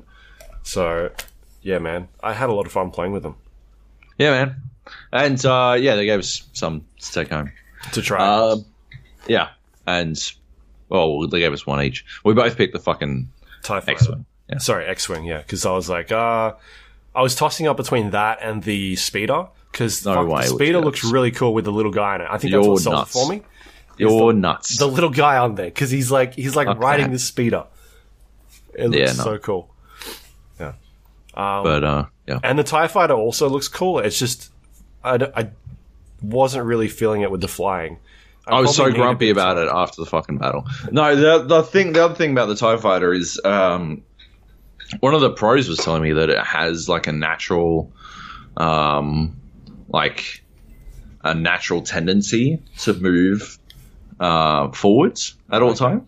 Like it, that is just the the weight of the thing is such that uh, it will, it, like after you hover for a bit, it will just tend to drift forward Yeah, uh, and because of the way the game, uh, the thing like cracks into fucking acceleration, like it just keeps accelerating. yeah. It just keeps Um, going. Yeah, it can be if you just leave it, it will fucking ham forward. Eh? Yeah. Yeah. Um, Also, if you've never flown a drone before, it's Yeah. got the controller comes with a, a training mode, so uh, you can sort of flick this little slider on the side of it, and it is that the little dial thing? Yeah, yeah, yeah. Right. So when you trigger that, it actually locks in the um, the left stick into place, so it's no longer like free and loose. Um, and the way you take off is there's an actual button that, that lets you take off. So when you want to take off, you hold that button down, the drone lifts off the air itself, and it floats a couple feet in the air. And there's sort of like this box barrier that's around it that says, all right, I can't go any lower than this and I can't go any higher than this. So that's your sort of training mode. So you're not going to crash into the ground or shoot off into the air and disappear. Um, whereas if you flick that actual little training mode off, um, you're manually taking off and, and floating around and going as high as you want or as low as you want. Um, it's a little bit harder c- to control when you first sort of learning to play play with it. So, yeah, I found that quite quite helpful because Yep. it's pretty cool, very cool. Uh, all right, anything else you want to say about that? Nah, it's cool. I liked it. Um, yeah, I, I don't think you need the fucking collector's edition dealio. I think the fucking regular, the, like, it's literally just a cool box, and I think you get an extra battery, and that's it. And the batteries, I think, are like twenty bucks. So you're basically paying Oh. 80, 80 bucks for a fucking cool box. Um, so yeah, in my opinion, just get the fucking regular. If you're if you're about it, I mean, I don't know. They're they're pretty fucking cool. I'm I'm definitely a fan. Um, We were we were Yeah. talking about how like oh, you know what they need to do is make a second edition and have a Millennium Falcon, yeah, and this thing will print money. Turns out they already made one. They're just not available here. they're just not available anywhere. Yeah, and I can understand that because nobody would buy anything else. That is very true. sense. Yep. Yeah, all right. Um, anything else you want to talk about with that one? Uh, no. Anyway, No. Okay. Uh, while we're on on. the, the Star Wars subject, should we keep should we keep on going? sure. Do you want to do that? I might uh, I might drag in a special guest joke. Oh, okay. You know how I love to pop surprises on you. You do love to pop surprises.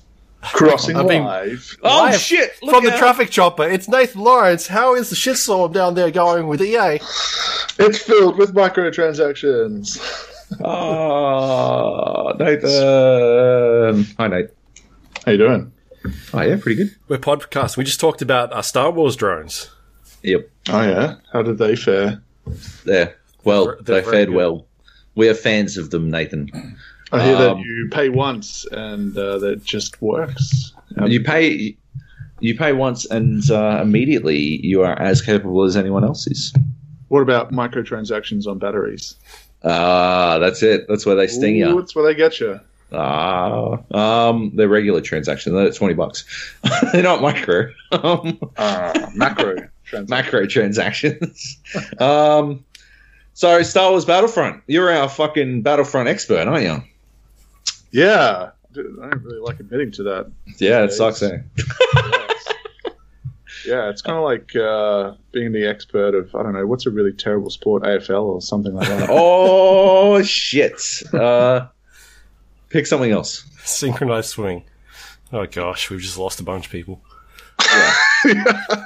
We are. just- That's, that's our, the Venn gr- diagram of our listeners is uh, synchronized swimming experts and people who love swearing. oh, it's very niche market. I like yeah, yeah.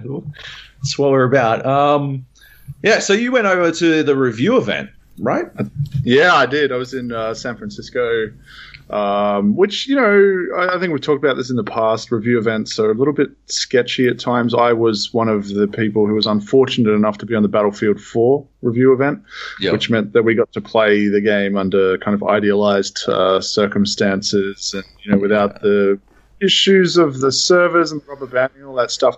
Um, and and you could see the potential of the game there, but on release it was obviously a clusterfuck. Um, so I was a bit worried about that this time, but it turns out there are enough problems that I didn't really have to worry too much about that sort of thing. Plus, there was Yeah. what lag notifications on uh, PSN during the review event. Hilarious.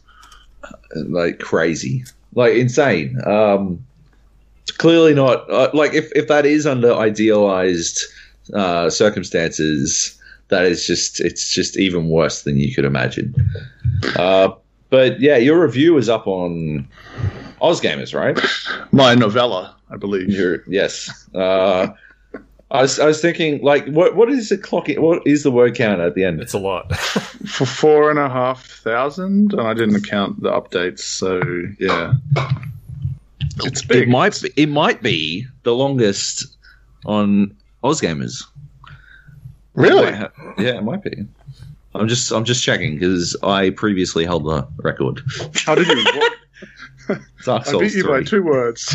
yeah, it might it might actually be something pretty close to that. Uh, let me see. Let's quick right, look. but like Dark Souls was good, right? Yeah, I'm so it's- that was four and a half or however many words of love, yeah, as opposed to heartbreak. yeah. I think Oh, you fucking smashed it. Thirty eight hundred. Yeah, well in. Boost. But uh, like as as you know, Joby, as a strange man who loves reviewing games, I don't love reviewing them anymore. It's it's a lot of time and it's always a crapshoot. Like if it's a great game, that's awesome. But if it's a shit game, it's not so good. But the worst ones, I think you'll agree, are the middling ones Yep. because I find that I over explain. I not over explain, but I feel obliged to spend more time and more words. Um, and and with this one, it's I guess it's a bit more complicated. It's a little bit murkier.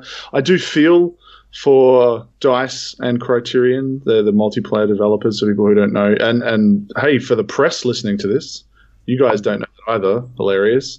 Anyways, uh, it's not all made by Dice. Uh, No.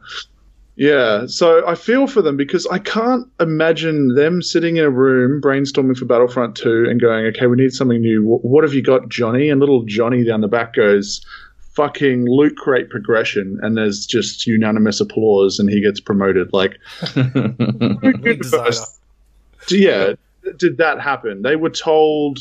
I mean, I don't have the, any official thing on this, but I, I think it's pretty safe to assume they were told this is going to be the monetization process moving forward. They took the feedback from the first game being that, um, you know, season passes and DLC fracture communities. And I guess given that Battlefront 2015 didn't have the best start out of the gate, it probably isn't good to fracture your already fractured community. Um, and that's not a problem unique to Battlefront, obviously. I, and I hope that it leads to changes for the Battlefield series and things like that. Not, my God, not for loot crate microtransactions, fucking hell, but for the kind of disappearing season passes, right? Because fuck them. yeah. But you know, I think like a lot of people, as soon as they announced there was going to be no season pass with um, Battlefront Two, uh, the jaded minds go to, well, how are they going to make their money? And then that goes to microtransactions, and then yeah, loot crates. I think Joby, even we talked way back when on the podcast, I believe, about how we would be willing to spend five or ten bucks on some sweet, you know, skin for Darth Maul or Darth Yeah. Vader, something like that, and I certainly still stand by that. Like I would love that if they funded it through cosmetics. Strangely, that's that's one of the areas where the game is really lacking. Like if you're coming in for some sort of cosmetic diversity angle, don't know why you would. Um, it's really lacking in terms of basic shit like uh, emotes, victory poses, and even uh, skins for the heroes. Just a, a, bunch of them seem to be locked behind like kind of pre-order incentives and things like that. But when I say a bunch, I mean like the heroes and villains seem to have maybe one additional option at this stage, which just seems weird, but also reeks of, you know, I don't know if you guys have heard these rumors, but there's pretty loud rumors that uh, Disney and Lucasfilm are hard to work with. Yeah. Um, just that they're very protective of their property, which, you know, on paper I don't have a problem with. Um, but I guess when it comes to monetizing a game that doesn't have a season pass, in, and you don't have a cosmetic option, well, whew, you're really only left with gameplay impacting stuff, and that's obviously the, the route that they've chosen. Yep. Ah, which leads to the giant clusterfuck of the fact that um, you know progression is tied to loot crates, and when you can pay for loot crates, it's really hard to argue against it being pay to win, except for the news today. Um, Luke, have you already talked about it? You're saying no, that for the end. We we we dragged you in just just to Star Wars talk. Well, do yeah. the you, you, want to do a little news thing, Luke? Because you got me onto it. I don't want to steal your thunder. No, no, that that's fine. Um, we we could talk about the game overall and, and talk about that as well. But like the reports coming out are saying that in order to, I guess, get all the unlocks, we're talking about four and a half thousand hours worth of gameplay. Um, since then, Dice has sort of come out and said, "Oh, well, our internal investigation has said it's a lot less than that." But okay, whatever, four and a half thousand is still a lot of time. Um, and then there's been also backlash about uh, talking about, you know, how many points you get for doing their campaign, and then um, getting unlocks, and then having that tied to heroes, which you may not even have unlocked at the moment. Um, pre-order bonuses, which is something that you sent me a video before yeah. you unboxing your pre-order. Uh, you know, you've pre-ordered this game, you get this amount of crates yeah. and then you unlocking them and then being all like purple tiered stuff, like a lot of purple tier stuff. Um, yeah. which again, this isn't cosmetic stuff. This is tied to abilities and cooldowns and, and weapons and items and that sort of stuff. Um, so all these things are sort of rolling out. And then about two hours ago, exactly, I think the game's out today, right? Um, yeah, the game went officially. live today. It's launched without crystals in the game. Um, you can't buy crystals anymore. So the crystals is a main uh, currency that you use to purchase items with. And EA, or was it Dice that came out with that statement? I think it was EA. No, I don't know. Not 100% on that one. It was on the EA blog. But it's on the EA Star Wars page. They've come out and said that they've halted in game purchases. Um, they're going to spend time adjusting and balancing the crystals, and they're currently offline, so you won't be able to earn them in multiplayer. Uh, or sorry, you won't be able to buy them in multiplayer. Um, and that's from the general manager at Dice. That statement. So right. That's where we're at I, at the moment. I think that's actually a really good move and a strong move. I think if you tie it to what has been said on Reddit, but as far as I'm aware, has not been said officially on a blog yet, although it was said by someone from Dice in on Reddit, um, they're going to do improvements to their matchmaking. When I interviewed them at the review event, I asked specifically what was taken into account for matchmaking, and I was told region and skill. And I asked, well, what about star cards? And they said not really. So they've uh, they've changed their minds on that one in a very short period of time, and apparently they're going to take into account star cards. So that, if that's true, then that's good. But it'll be very it's easy to balance. tell. Well, it, it, relies on a big enough community for you to be able to take that into account. I mean, I'm sure, as you guys know from playing games that aren't particularly popular, um, it, it, starts ideally with ticking every box. Like, hey, you know, our matchmaking takes into account these 20 things. And then yep. if it can't match all of those, it very quickly starts ditching them until basically you get down to players. And that, I mean, you'd hope that region is second last, but when I was playing the original Battlefront, not long after launch, I was being matched to international servers because nobody in yeah. Australia was playing it on PC. Like fucking nobody. And I knew that it was international because I would get into chat and I would ask, and I would also use the funky little netgraph feature that told me my latency, which is strangely missing from Battlefront 2. Hmm. Hmm, good to know. And and you know this whole idea of um, like features that were part of the original game that aren't part of this anymore, like arcade mode. Uh, it doesn't have online co-op anymore. It doesn't have an online ability to fight against each other anymore. It's just couch co-op or solo. And if you're on PC, well, you know, fuck you, play by yourself. And arcade is woeful, by the way. Uh, Yeah. And the fact that it doesn't have the option to for a single fucking starfighter mission is embarrassing because they're saying we want you to play uh, Starfighter Assault. Like it's the one of the big new modes. It is a lot better than Fighter Squadron. It's probably the best mode in the game. Um, you know, minus some design problems with the balancing related to star cards, ironically. But um, but there's no way to practice online offline unless you do this sort of campaign missions. If you want to replay certain campaign missions, you get to fly, but only in specific starfighters, not in your choice of starfighter with your choice of star card abilities. And so there's no real way to train except for going online. Uh, which is never good, especially when they. I mean, you guys were at the single player event, and they talked about the single player experience being uh, built upon multiplayer experiences and gameplay moments and Yeah. things like that. So, with the idea being basically they want you to go online afterwards. In fact, when you finish the campaign, you'll be met with the very strange text Iden Versio's journey continues in multiplayer. It doesn't. That's a fucking lie. Um, I mean, you can pay to unlock her with in-game credits and play as her, but I don't think that counts as her journey because to me, journey at the end of a campaign implies story, and uh, there ain't no story online. It's just you know sort of little bits of context, and then you battle it out. But um, look, I think it, it's it's a fun game. Like there is a really quite a good game underneath some really terrible decisions. Obviously, the loot crates, um, but within that, and what a lot of press haven't been talking about, and I think to be fair, it's because they don't understand it, and I think they don't understand it because you know they deliberately didn't talk about it, especially at this review event. You had to go looking for it. Is that your class level is determined by your star cards? So we get caught up in this really stupid fucking loop of everything going back to loot crates. Because they say, well, you don't have to pay money for loot crates, and right now you can't. But you're ultimately like, if you play one class, like I prefer to play Assault pretty much exclusively, um, that counts towards nothing. My time playing, my success as you know in that role counts towards nothing towards progressing that class. All it does is if it leads to a victory, I might get a few more credits that I can then spend on loot crates. Cross my fingers, hope that I get an assault star card that I can then use to uh, unlock additional customizable star card slots, of which there's up to three, but they are, one is unlocked by default, the second is unlocked at rank five for the class, and the third is unlocked at rank 10 for the class. Um, and so you're hoping basically just to earn enough credits to roll the dice to progress something. So that, like this whole idea that they wanted you to feel a sense of progression doesn't make sense in terms of the classes. It, it doesn't make sense in terms of anything because any role that you play, it, the playtime doesn't count.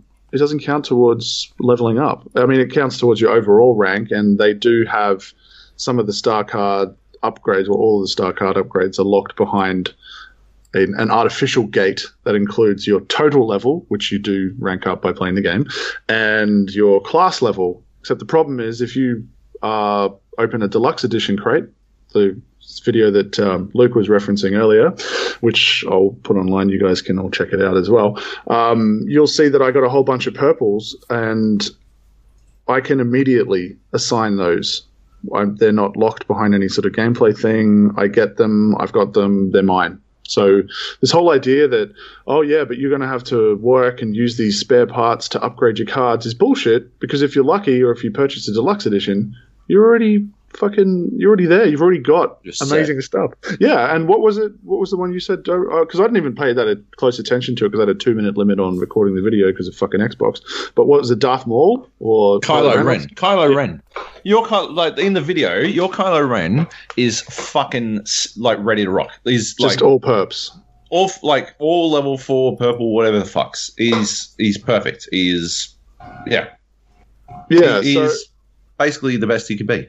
It's which, ridiculous. Which is really particularly bad um, for the heroes and the starfighters because there's two types of star cards um, for the troopers being active abilities, and there's a little bit of balancing within that system, which is good, meaning that you can't just go, I want to have three different types of grenade, and I'm going to sp- spread them across my three ability things, and I'm just going to become this grenade magnet. So every grenade is on a certain slot, and, and certain abilities have been balanced to specific slots. So if you want one, you have to sacrifice another one. Very cool. When you go to the starfighters, uh, it's all just passive abilities. So all of the roles are fixed. If you've in a you know if you're in a bomber and you just go, hey, I want to be that guy that gets to the objective the fastest. So I want to put an afterburner on my ship. You know, I want to fucking I don't know put all rockets on or whatever. You can't. Like your actual active abilities are fixed. You cannot customize beyond using star cards that influence the base stats associated with that starfighter class. So you really are locked into that role, and it doesn't seem to be a very logical decision behind it. And it also seems to be kind of misleading because they've said in the whole lead up that you get to personalize your heroes, your starfighters, your hero ships, and all this stuff. And the only sort of personalization options you have are these passive abilities that upset the balance of the game because it don't touch the damage output and the damage you take, right? Like, isn't that the golden rule with these sorts of abilities? As soon as you touch damage, either taken or given, you're upsetting the balance. And Yep. You're coming Yeah. down to this whole thing that if your matchmaking system works, let's- let's just assume everyone is playing Star Wars Battlefront, your matchmaking system works and it's so intricate that it even includes putting people of the same skill level together, but then it Yeah. doesn't take into account star cards properly. Um, in a fair fight, the person with the better star cards wins. And Yeah. that's always going to be the problem. They're not trying to say it's a fucking tournament level competitive grade game, and, and it isn't. Um, but what they've done is they've created a game that's kind of in some respects less casual than the last one. They very much wanted to make a, uh, an accessible casual game in the first one. Whatever, I didn't give a shit about that. That's fine. Uh, but for this one, it's not a hardcore game. It's not you know sort of tournament level. It's not high skill ceiling or anything like that. Um, but it's also not super accessible because it's Battle Point's scoring system, which lets you unlock uh, additional little perks like heroes and things when you play the game.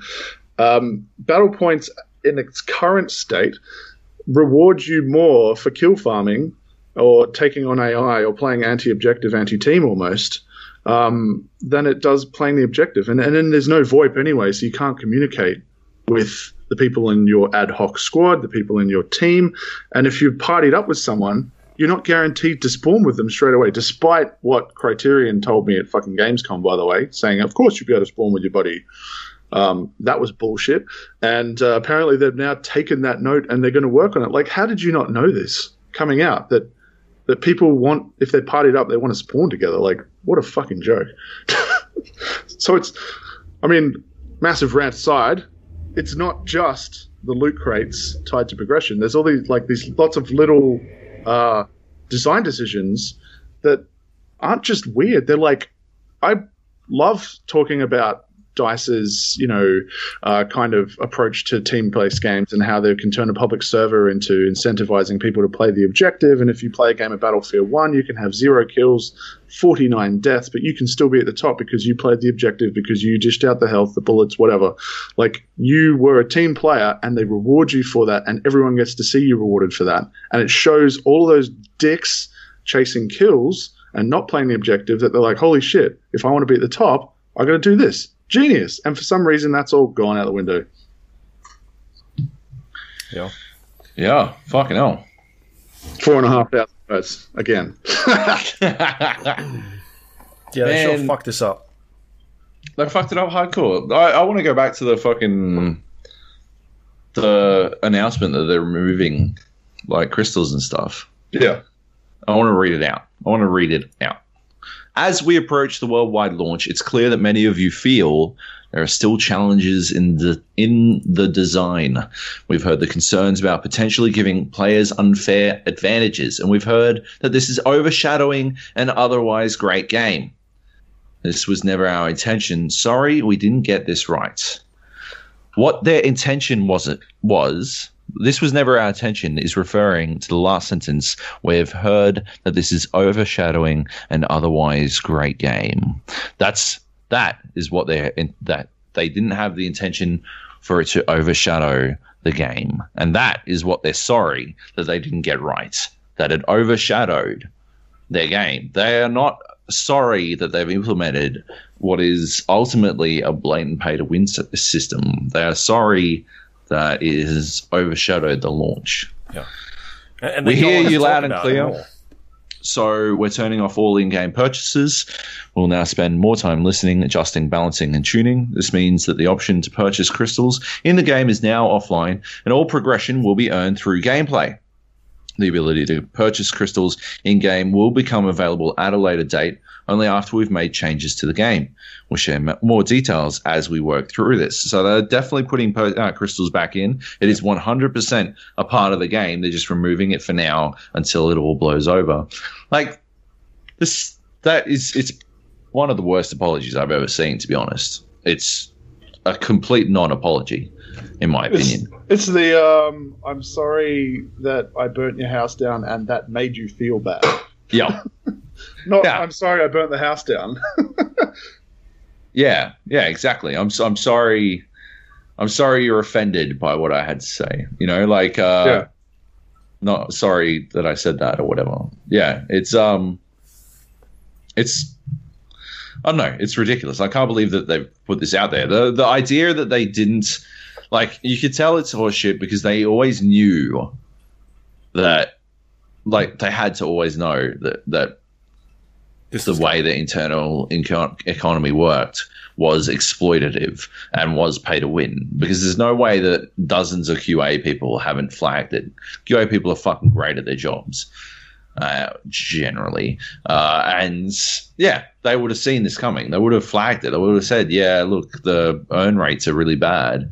And someone would have said, yeah, well, that means they'll, they'll buy their way in to get shit it was 100% deliberate. It's ridiculous. Um, but people are, I don't know, people seem to be eating it up a bit, which is lunacy, to me. Uh, ridiculous. The way you describe it in your review, and bear in mind that I have the game, I've got it installed on my Xbox, I have not booted it up, and I don't have it on PC, uh, and I don't care to get it on PC, to be honest.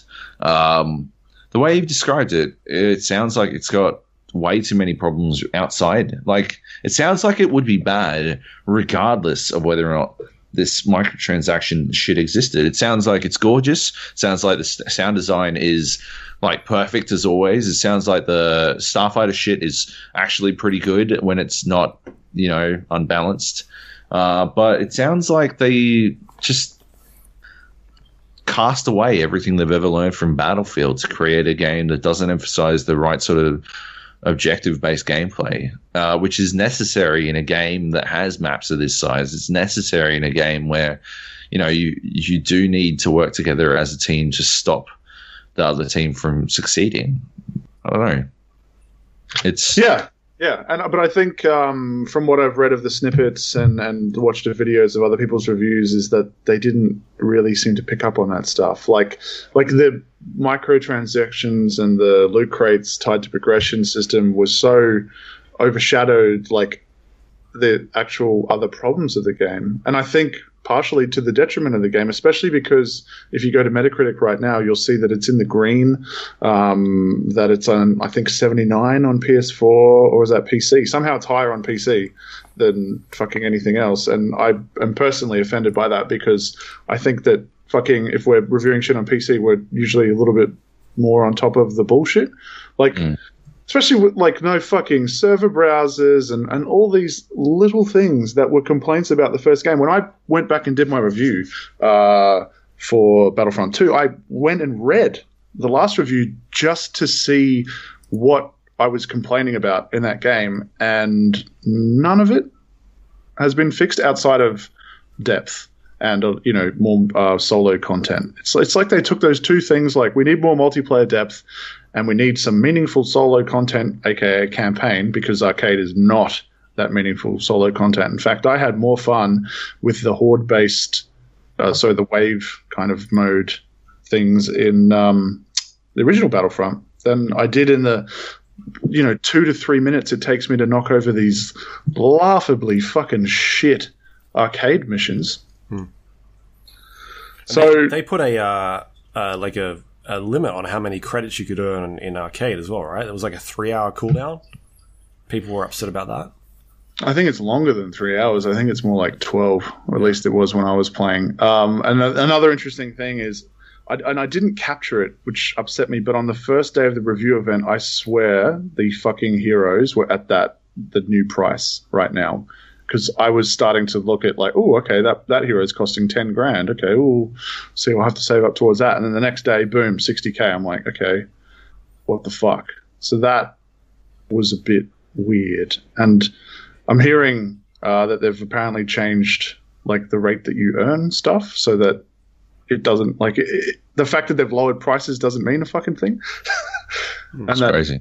20k I you know, get at the end of the campaign in the crate. And by the way, I don't know why anybody else didn't really pick up on the fact that it's kind of shit that you're getting credits in a crate, um, like at all, like that amount of credits, because you're not getting them through playing the game. You, as you've said, Luke, you're not getting them through churning through arcade up to a point. It stops rewarding you. Your only thing is to go online. Joby, I think on Twitter you highlighted the the like percentage increase for domination versus some sort of mediocre win is not at all reflected in the credit game. no. Yeah. So the you know the fact that you finished a campaign and they give you 20k credits to me, I don't even think it's cynical to say they're basically saying, well, you know, why don't you get more get more credits? You probably get more credits. Yeah. Like fuck you, so bad. Yeah, it's awful. Um, yeah, they like they just they're blatant about it, in my opinion, and it's fucking shit.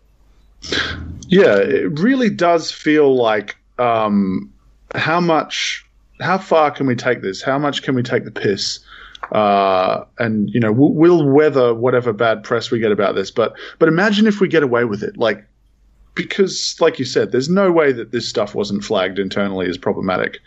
Um, and I would say even up to the higher levels of you know the development studios, I would reckon that they would go, they would be saying, please EA, we are the faces of this. You know, we're the Yeah. ones who are going to have to field the fucking responses to this.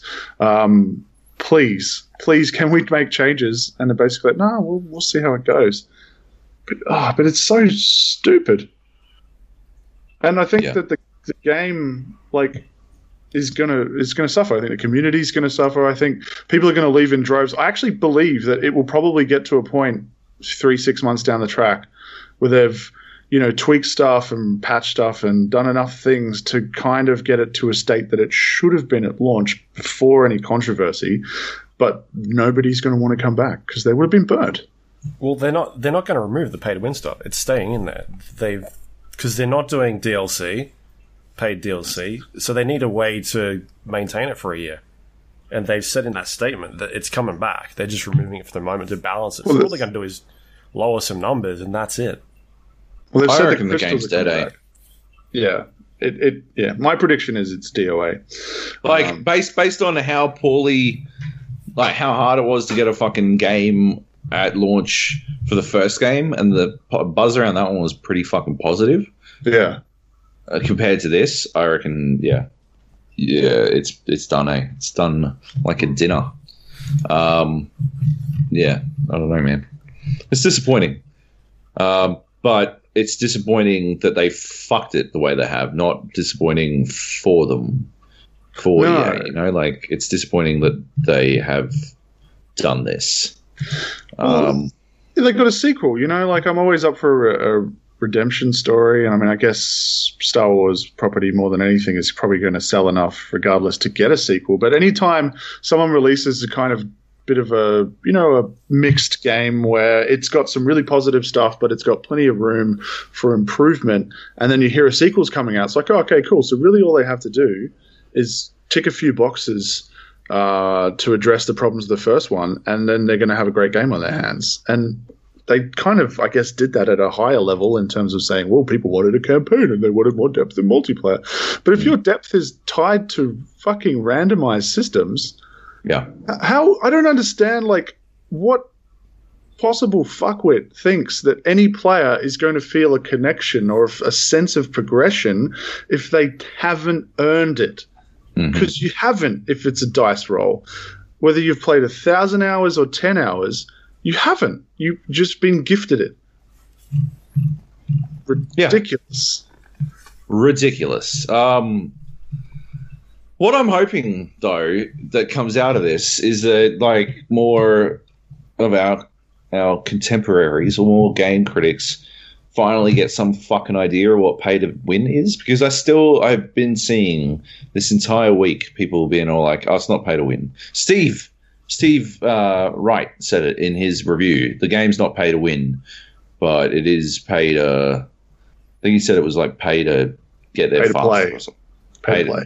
Something like that. I don't know. It's pay to win, and I like. Hopefully, we are now at a point where every ti single time there's a game with pay to win shit in it, like Halo Five or whatever the fuck.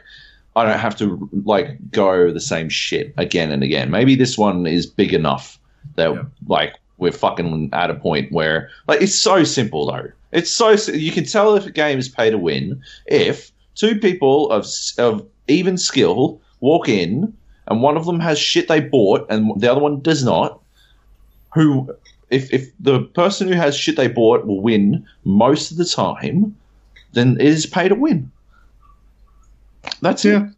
Yeah, I think in the case of Battlefront, they'll win all the time. Yeah, well, the, the problem is that um, it's all been obfuscated, right? Like they've just Yeah. deliberately made it muddy by because pay to win back when that was the dirtiest of dirty words uh, was pretty much exclusively in the free to play space, right? And that's why companies like Wargaming came out and created terms like uh, free to win and shit like this, but they Yeah. were pay to win at a certain point with their what magic bullets or whatever the fuck golden shots or whatever the fuck it was Goal called. bullets. Yeah. Yeah, so they had to eat some humble pie over that. But like Battlefield Online or whatever it was, Battlefield 2, that online version of that, free to play, whatever, that literally became pay to win. Um, and it's very easy No, to that was Battlefield Heroes, wasn't it? No, no, no. Oh, maybe both. But the other one, you could Oh, buy like better versions of the same gun. Oh, Um, so it was very easy back then to go, oh, okay, so this player has paid money and they have got a gameplay advantage. Okay. But now if you get caught up in the fucking lines that you get from Yeah. developers and from publishers, which is always the same line, just said in a different way, where they go, well, you don't have to pay, you know, you can grind out content to get it. And they're kind of trying to imply that it's almost like a good progression system, like you know a Call of Duty or a Battlefield or something, where the more you play, you're getting little rewards, whether they be uh, weapons or I don't know new things for your vehicles or attachments. Even that is a sense of progression, and I like those when they're done well, as long as they don't lock the best weapon behind you know prestige bullshit or the highest fucking whatever, and, and the guns that you have at the beginning are, are duds. In fact, I would argue that uh, Bad Company 2, a game that I fucking adore, the default weapons fell under that spell of being fucking garbage, and you needed to put up with dying quite a bit to grind out and get weapons that actually made you feel competitive, um, which is not good. So it's almost like they've had all of these opportunities in their own camp to learn from their Yeah. own mistakes that they're not the only ones who've made these mistakes uh, but they haven't they've like doubled down to the point where like blizzard ironically is shitting on them Yeah, yeah. and I, I think it's just like the culmination and, of and, the year. and and and and and and oh my god! Like if Blizzard Blizzard should not be a fucking uncorking that bottle, to be honest, because they're fucking next, right? The Hearthstone community is at a point where it is like really itchy about the pay to win like nature of Hearthstone right now. They have not managed to balance it in a solid way to make free to play feel viable. It doesn't matter if it is viable because I know that people get to a fucking legend every fucking season with a free to play. Oh, but it doesn't feel viable to never pay money into that fucking game. Uh, and they are I if I were Blizzard, I would be fucking I would be ducking and covering. I wouldn't be fucking taking pot shots just to promo Star Wars, uh, Star Trek, uh, Starcraft rather. Starcraft. Like I got there in the end. Um, yeah, like fucking. If anyone shouldn't be, it should be yeah, hiding. It should be them. It's ridiculous. People who live in uh, precariously balanced loot crates shouldn't roll dice, perhaps. yeah. Yeah, it's it's really it's really stupid. You're right. They should have stayed hidden. They should be just whistling like around the corner, like, "Yep, nothing to see here. Look at those Yeah. guys." But like, like, please don't look at us. But that, that's Silly. the thing, right? Is that I think this has all come to fruition. Like EA's taken the blunt of it because this year has been the year of the loot crate, yeah, and it's gotten to that point where I think it's been pushed way too far. Um, The straw that yeah, broke just- the camel's back. It's just we like we've been talking about it all Yeah. year, and finally the rest of the world has woken up. Like just because how hard this system is, like even Shadow of Mordor had that sort of stuff in there, and there, there's heaps of games that have come out the last six months that have just shoveled all this shit in there. Um, and then you've got like you, you've got like all these people that are complaining about games like this is Overwatch's fault, basically.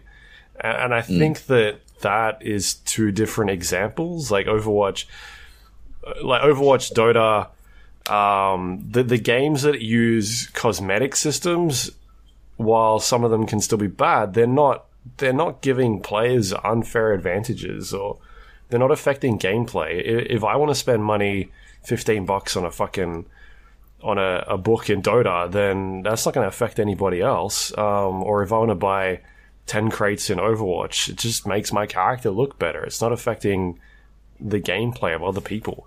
Um, I don't think it's fair to put the blame on, on games like uh, Dota and, and Overwatch and, and that sort of stuff. Because th- these are two different examples. One of them is blatantly exploiting people to to make you know them better at a game, and the other one is is cosmetic stuff. You, you don't have to spend any money in that game if you don't want to. Um, I, and I choose to do that stuff because I like supporting the game. Um, yeah, I, I've seen a lot of people comparing it to Overwatch or saying this is all Overwatch's fault. I, I don't agree with that. yeah. I think Yeah, I it's fault. I think I Right? think it might be, yeah. Didn't they think start might it? Like, didn't they start announcing the kind of uh, earnings that they make from in-game systems such as this? Like, Oh, actually, you know what? It, it's probably EA itself's fault. I mean, FIFA Ultimate Team's been around longer than Blizzard's implementation of this system has been, right? So, and that's randomized, is it? yeah, FIFA Ultimate you. Team. FIFA Ultimate Team is uh,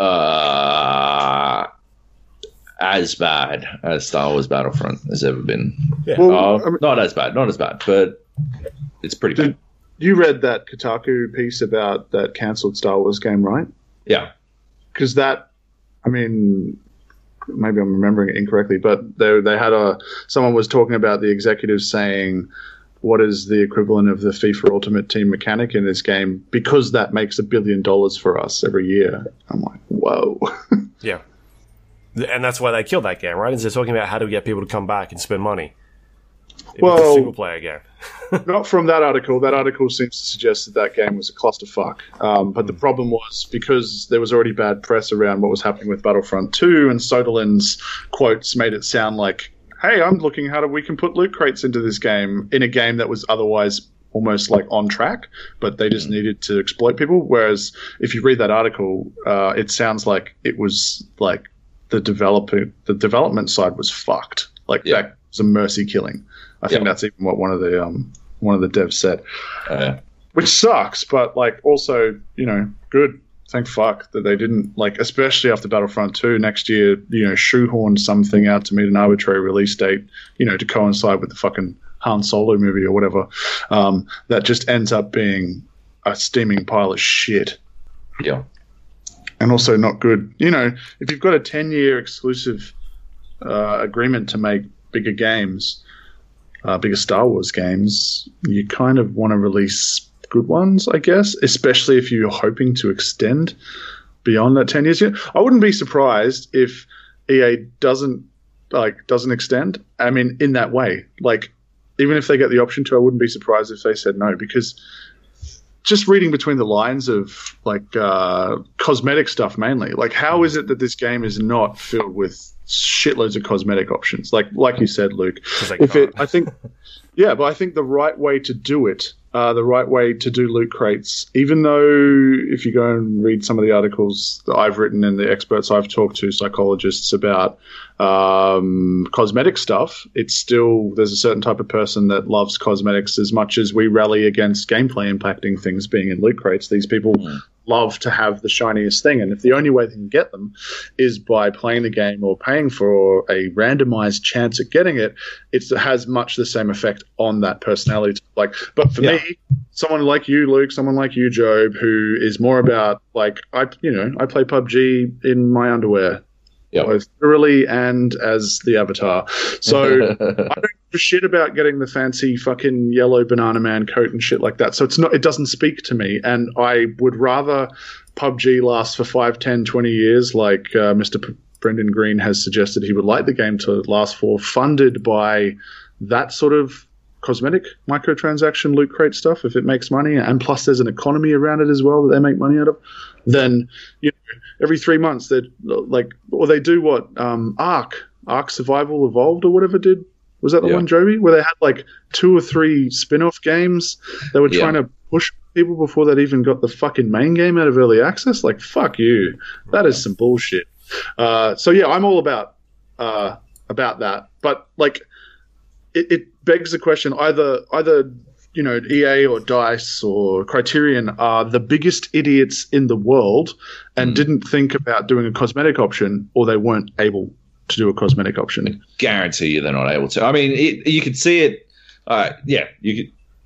I think it was it was really the picture was painted in that Kotaku article about the death of the visceral Star Wars Yeah. game, Yeah. where every single change not only had to go through Hennig but also had to go through like Star Wars creative. It had to go through all these different layers uh, anytime they wanted to change anything. So yeah, I think it's it's definitely one of those things where they just they just can't, which is crazy. Like Disney shouldn't should allow fucking whatever, right? The, the, I don't think protecting the image of Star Wars is actually that paramount because to a lot of people, like people adapt Star Wars to be what they want it to be about. Like, yeah, I don't know. I don't, I don't think it's forward thinking because if they're protecting the literal image of Star Wars, um, well, look at all this bad press that's coming out about a Star Wars product that has their thumbs up, that is uh, officially a canonized story in the lead up to their big Star Wars movie. Like, you've got to assume that that's worse than, uh, like, I'm not saying, like, some people have suggested that they should do all this crazy stuff. Like you should be able to have like a fucking samurai, you know, version of Darth Vader, which they've released toys of that and stuff before. Which fuck, as cool as that would be, um, and I guess Darth Vader's a little harder, probably not the best example. But for anybody else that's not a stormtrooper or Darth Vader, they've had multiple little costume options and changes. Like Darth Maul, if you watched the Clone Wars, uh, apparently survived his fight with Obi Wan. Spoilers, Yeah. and uh, had Man. Yeah, had mechanical legs, but he had like spider legs at some stage, and then he had just normal mechanical legs after that, and he all he you know had like a shirtless version when he's fighting, and he's got all these like sick tattoos that extend all over his body. Um, like that has all been officially that's all official canon looks for characters. So you could have feasibly had four, five, six, I don't know, ten, whatever different cosmetic options, or, or let people mix and match. So Mm. Or even like little things like let people personalize the ship somehow whether that's you know adding your little logo on the side or i don't know but they clearly didn't want to touch that which is sad is really Yeah. because if you want a personalized star wars experience then my stormtrooper looks exactly the same as yours. And hell even the original battlefront you could like pick the alien race of the characters you were playing. Like you could be like obviously different human kinds but there was also like four five six different alien races you could be for the rebels. And the imperials had different options of you know like sand troopers and snow troopers and helmet no helmet all that sort of stuff. And for some reason that's now gone. Yeah, I, I like to me. I reckon the the craziest thing is like properly Star Wars is one game, one product where I would actually properly like be about buying that shit en masse You know, like I would be fucking so down. Uh, like even just to get Jango Fett instead of Boba or something like. I don't really like Jango Fett that much, but I'd still get in. You know, that's how crazy the whole cosmetic concept is to me. Especially when it's like set up for that. You know, you've got your end of round, you know, pimping of the people who've hit the best metrics and which are also stupid. But um, you know, most kills, MVP, all that stuff. You're there standing in your super sweet, pimped out Jango Fett version of Boba Fett or whatever, and that creates envy for the entire server, who then want to go buy it. Like, hmm I I don't know how else to write this check for you, EA or Disney or whatever, but Yeah. like that shit sells stuff, right? Or even coming up against them in battle, going, "Whoa, who the fuck is that? Who's this new? Oh shit, that's awesome!" Like that's what creates envy. Um, seeing it and experiencing, and that's what leads to sales. But yeah, just uh, fucking, it just seems like either incredibly retarded or yeah, they've been shut down and they're like, yeah, you can't do that. This looks this way, and that's it. Yep. Yeah, it's not been a good year for EA. like, or a couple of years. I think they've. I feel like they've released two good games of the last two years, two or three years. Um, like even this this year's been fucking terrible. With Need for Speed Payback was out. Was it last week or this week? Nobody got a copy of that um, for review until the last minute.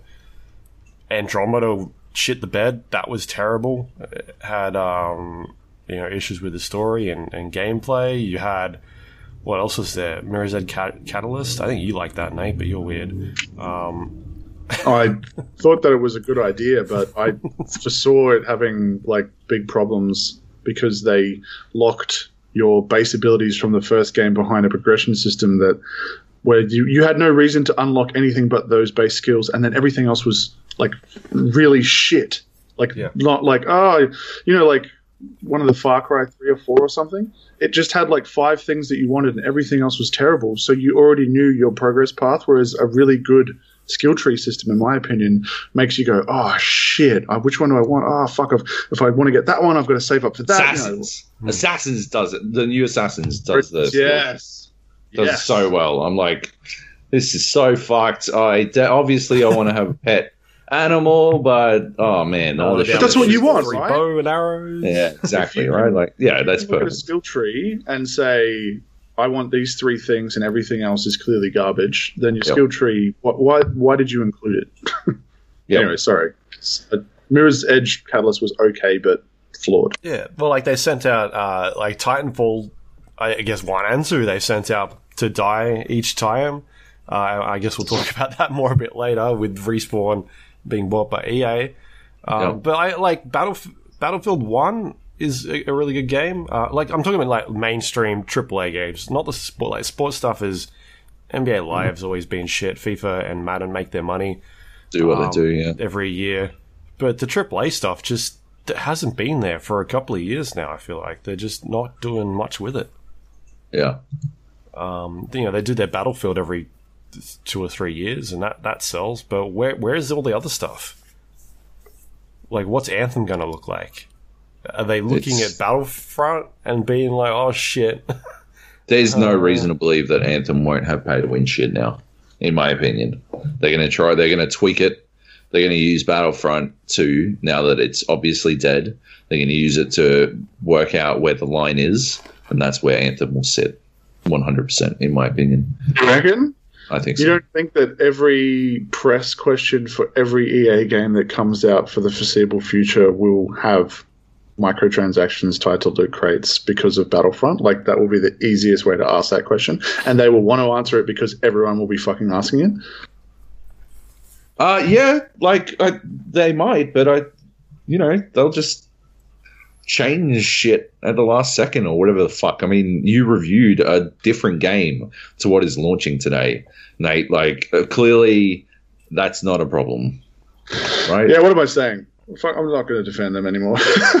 like I'm, I'm too clearly too hopeful. I think Anthem looks sick. I think Anthem's going to look to Destiny um, for how it wants to monetize. And the hopeful part of me wishes that they would look at the shortcomings of not just their own, you know, crop of products being Battlefront and whatnot, but the competition to say, what are people getting really pissy about? Let's not do that. Like, why doesn't everyone just look at Siege?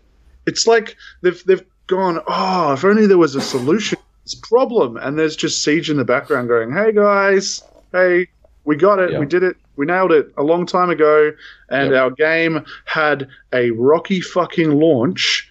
Yeah. And then a rocky next few months, and then it, you know, went through peaks and troughs of uh, mass cheating, mass exodus, and then they did Operation Health, broke more than it fixed, but consistently player base moves up. and it's Hmm. still making money off of it. Is it still making money? Exactly. It's got like like you can say that that is sort of pay to win. Like you've got operators and stuff that are tied to gameplay elements, but that's more of a prog- progression system. It's there to teach you the different. And it's not pay to win. It's not pay to win. It's not pay to win. Two people at even skill. One who's never paid a single dollar. One who's paid for literally everything. Going to a fucking room. Who wins? It is fucking anyone's game. Skill. It's the same. Yeah, Skill wins. Yeah. exactly. And so they've found a way to have both a season pass and microtransactions tied to cosmetics. They've also, as far as I'm aware, not so long ago, added loot crates, but the loot crates are only earnable through in games, and they're literally there to reward the people who play the game. Yep. So you get cosmetic unlocks, and you get a little loot crate every once in a while, and you get a random item that I don't even think you can buy. Maybe you can. I don't know, but maybe it unlocks things that you could buy. But anyways, like It's all cosmetic. that- so they've they've they've got all of these systems that we're currently getting pissed about, but they have presented them in a way that doesn't fuck with the core game. So it can be done. It can be done, mm-hmm. and it should be done. But it's yeah. I, I just like this is why I think you touched on it earlier, Luke. Like it's a cumulative rage, but it's also like it's not like there is a way to make this work. You fucking idiots! It's not like you're the first people to introduce this, and you're just the whipping boys. Yeah. Like, go have a look around, pull your fucking head out of your ass. You've got a product that will sell regardless because it's got Star Wars in front of it. Yeah. So now all you have to do is the most minimum amount of effort, and people will be happy. Um, and get your monetization right, and you can't, you can't even do that. Fucking hell. You know, you, that actually brings up something else that's been driving me nuts this last week. Is all these people being like, uh, you know, games are getting, you know, games have stayed the same price, but they're getting more expensive to make, and blah blah blah blah blah, uh, et cetera, et cetera. You know, they have to do this shit. You know, at some point, gamers are gonna have to grow up and realize that they have to do this shit. Fuck off. They do not have to do it this way. That's the thing. That is the fucking that's the whole fucking point about this is that there are other ways, there are less exploitative, less disgusting ways for them to do this shit that don't that yeah, that don't involve completely fucking a franchise. And yeah, people are saying, oh, you know, they don't really have a choice. Oh, games are so expensive to make. You're not looking at the realities of the situation. Yeah, I like, I, I don't. Yeah, they just fucking do it better. Do their fucking jobs better. Jesus Christ. Yeah, Yeah. I'm I'm all about uh, playing devil's advocate and wanting to engage on that topic. In fact, I've got some articles planned around it for next month during the quiet period about you know let's have an honest discussion about. Um, microtransactions uh, and and the idea that the commercial reality is that the cost of games hasn't gone up the cost of development has gone up so they've got to make money somewhere fair enough like i don't think anybody has a problem with that um, like they used to. Remember when microtransactions first came out, and you go read a Steam review, and it would just be downvoted because microtransactions, fuck you. but like, it, it's just amazing. I was mentally following the zeitgeist recently, and it used to be DLC was the first dirty word, right? Yeah.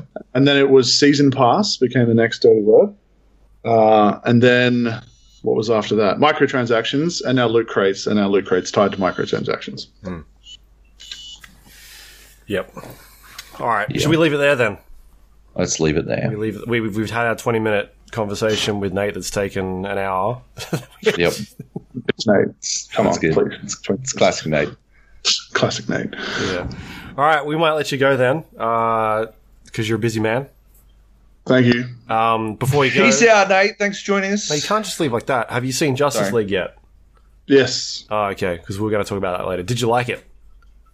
Yeah. Oh, like is the right word. crazy person. All right, never mind. You can get leave then. Fuck you. All right. Good luck with that one. I'll have to yell at Thanks. Chobe later. Oh my lord! We, I'll yell at you. I'm not going to yell at you. It's it's it's an average, above average movie. That's it. It is It yes, is below average, and we'll talk about it later. Shut up, Spider Man lover. three out of five. Yeah, Three out of five. What? yep, No. that's what it is. That's it's a three out of five. I gave it a two, I think, or one and a half. Out of ten. You're, you're dumb.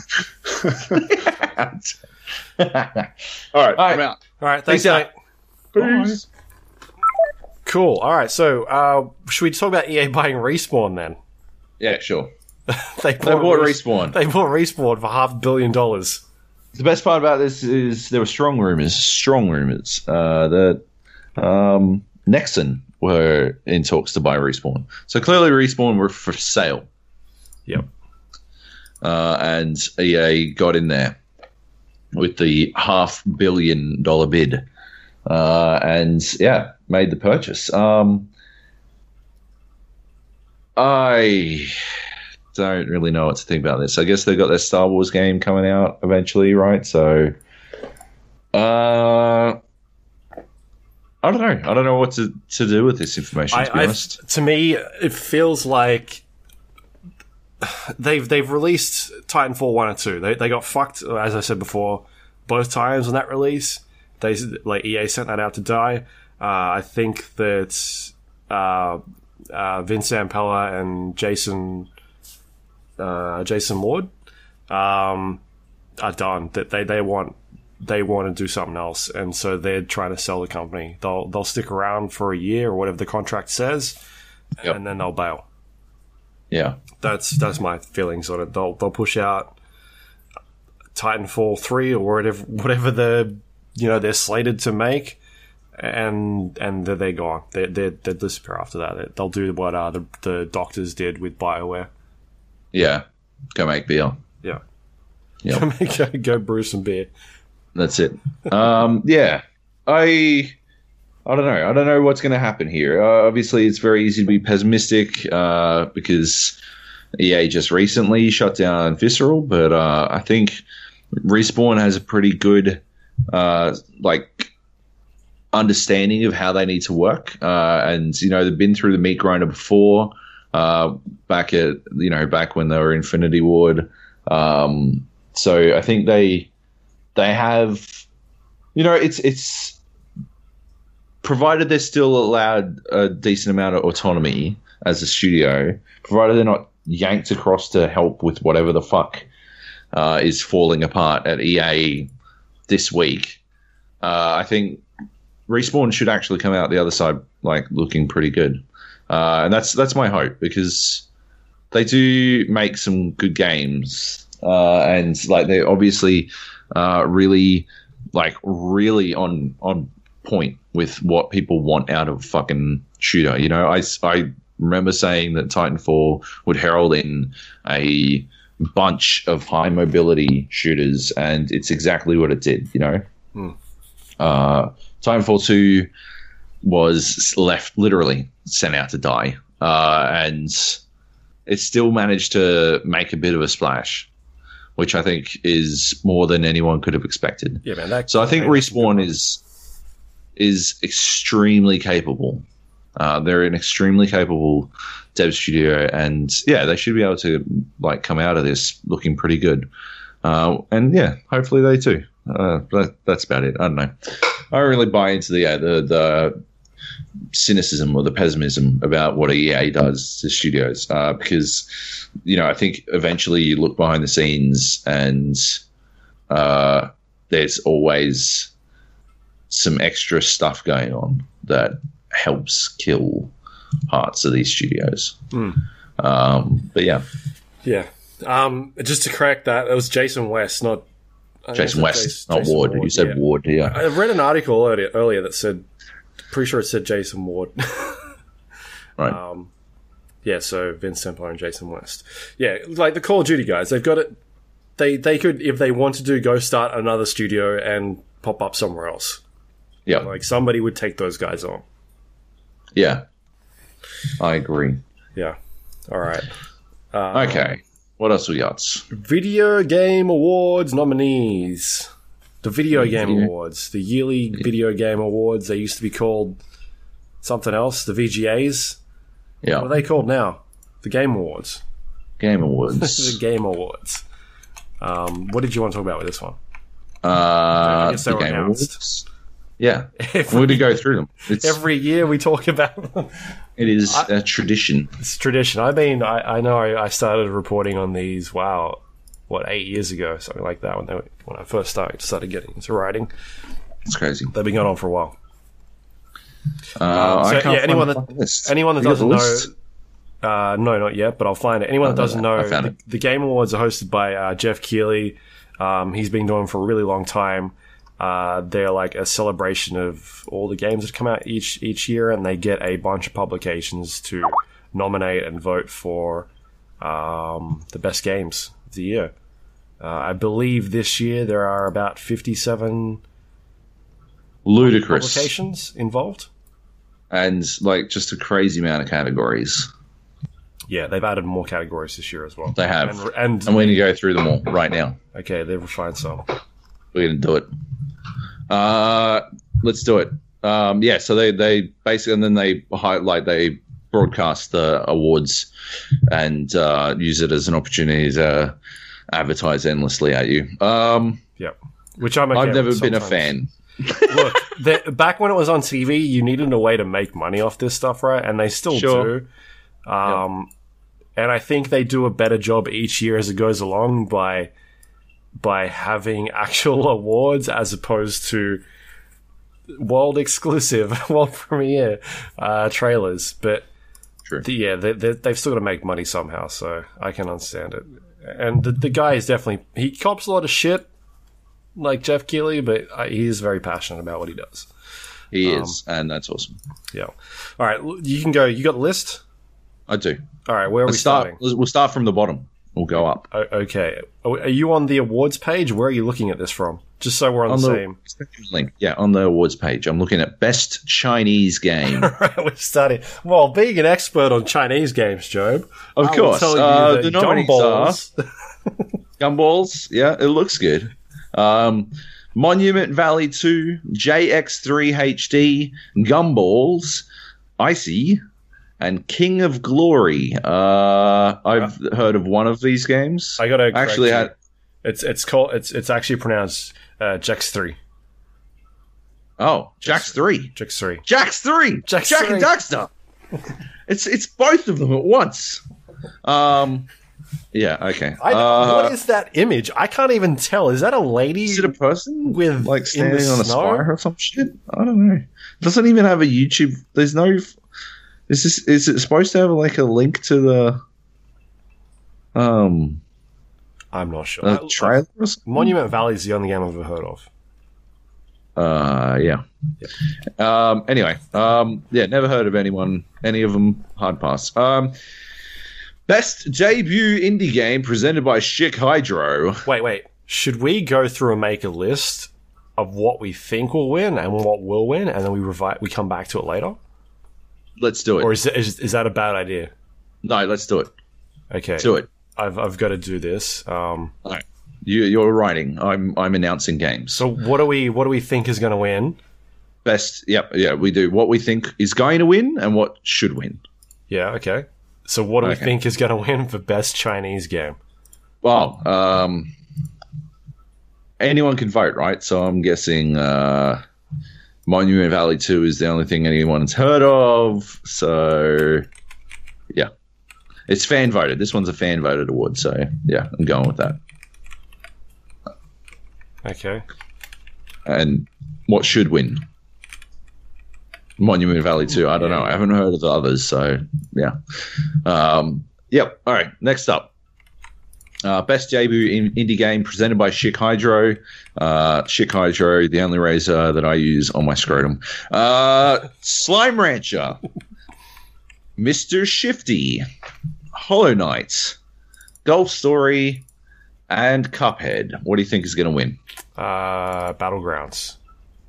No, it didn't make the didn't make the list. Yeah, that's Sorry. fucking ridiculous. It is ridiculous. Uh, Cuphead will win. Hollow Knight should win. That's my pitch. What do you reckon? Uh, yeah, I also think Cuphead will win. Um, I've only played Cuphead, so All right, Hollow Knight should. That's what we're going with. um, all right, so we got to do. Oh shit, we got to break this down now. What what we think will win, Joab, Oh, okay. and then we'll break it down to to me as well, because obviously we're going to have different of opinions for some of these. I would say. Sure, sure, sure, sure, sure, sure, sure. So Sure. this is best indie game, yeah. Um, so yeah, I was involved in some of this voting. Uh, Stevivor got a a, uh, a placeholder in the voting process. Um, Yep. So I've been through a lot of these games, and there's like different steps. We a couple of months, maybe about a month ago, month and a half ago, we went through and um, submitted games that we thought should be in these categories.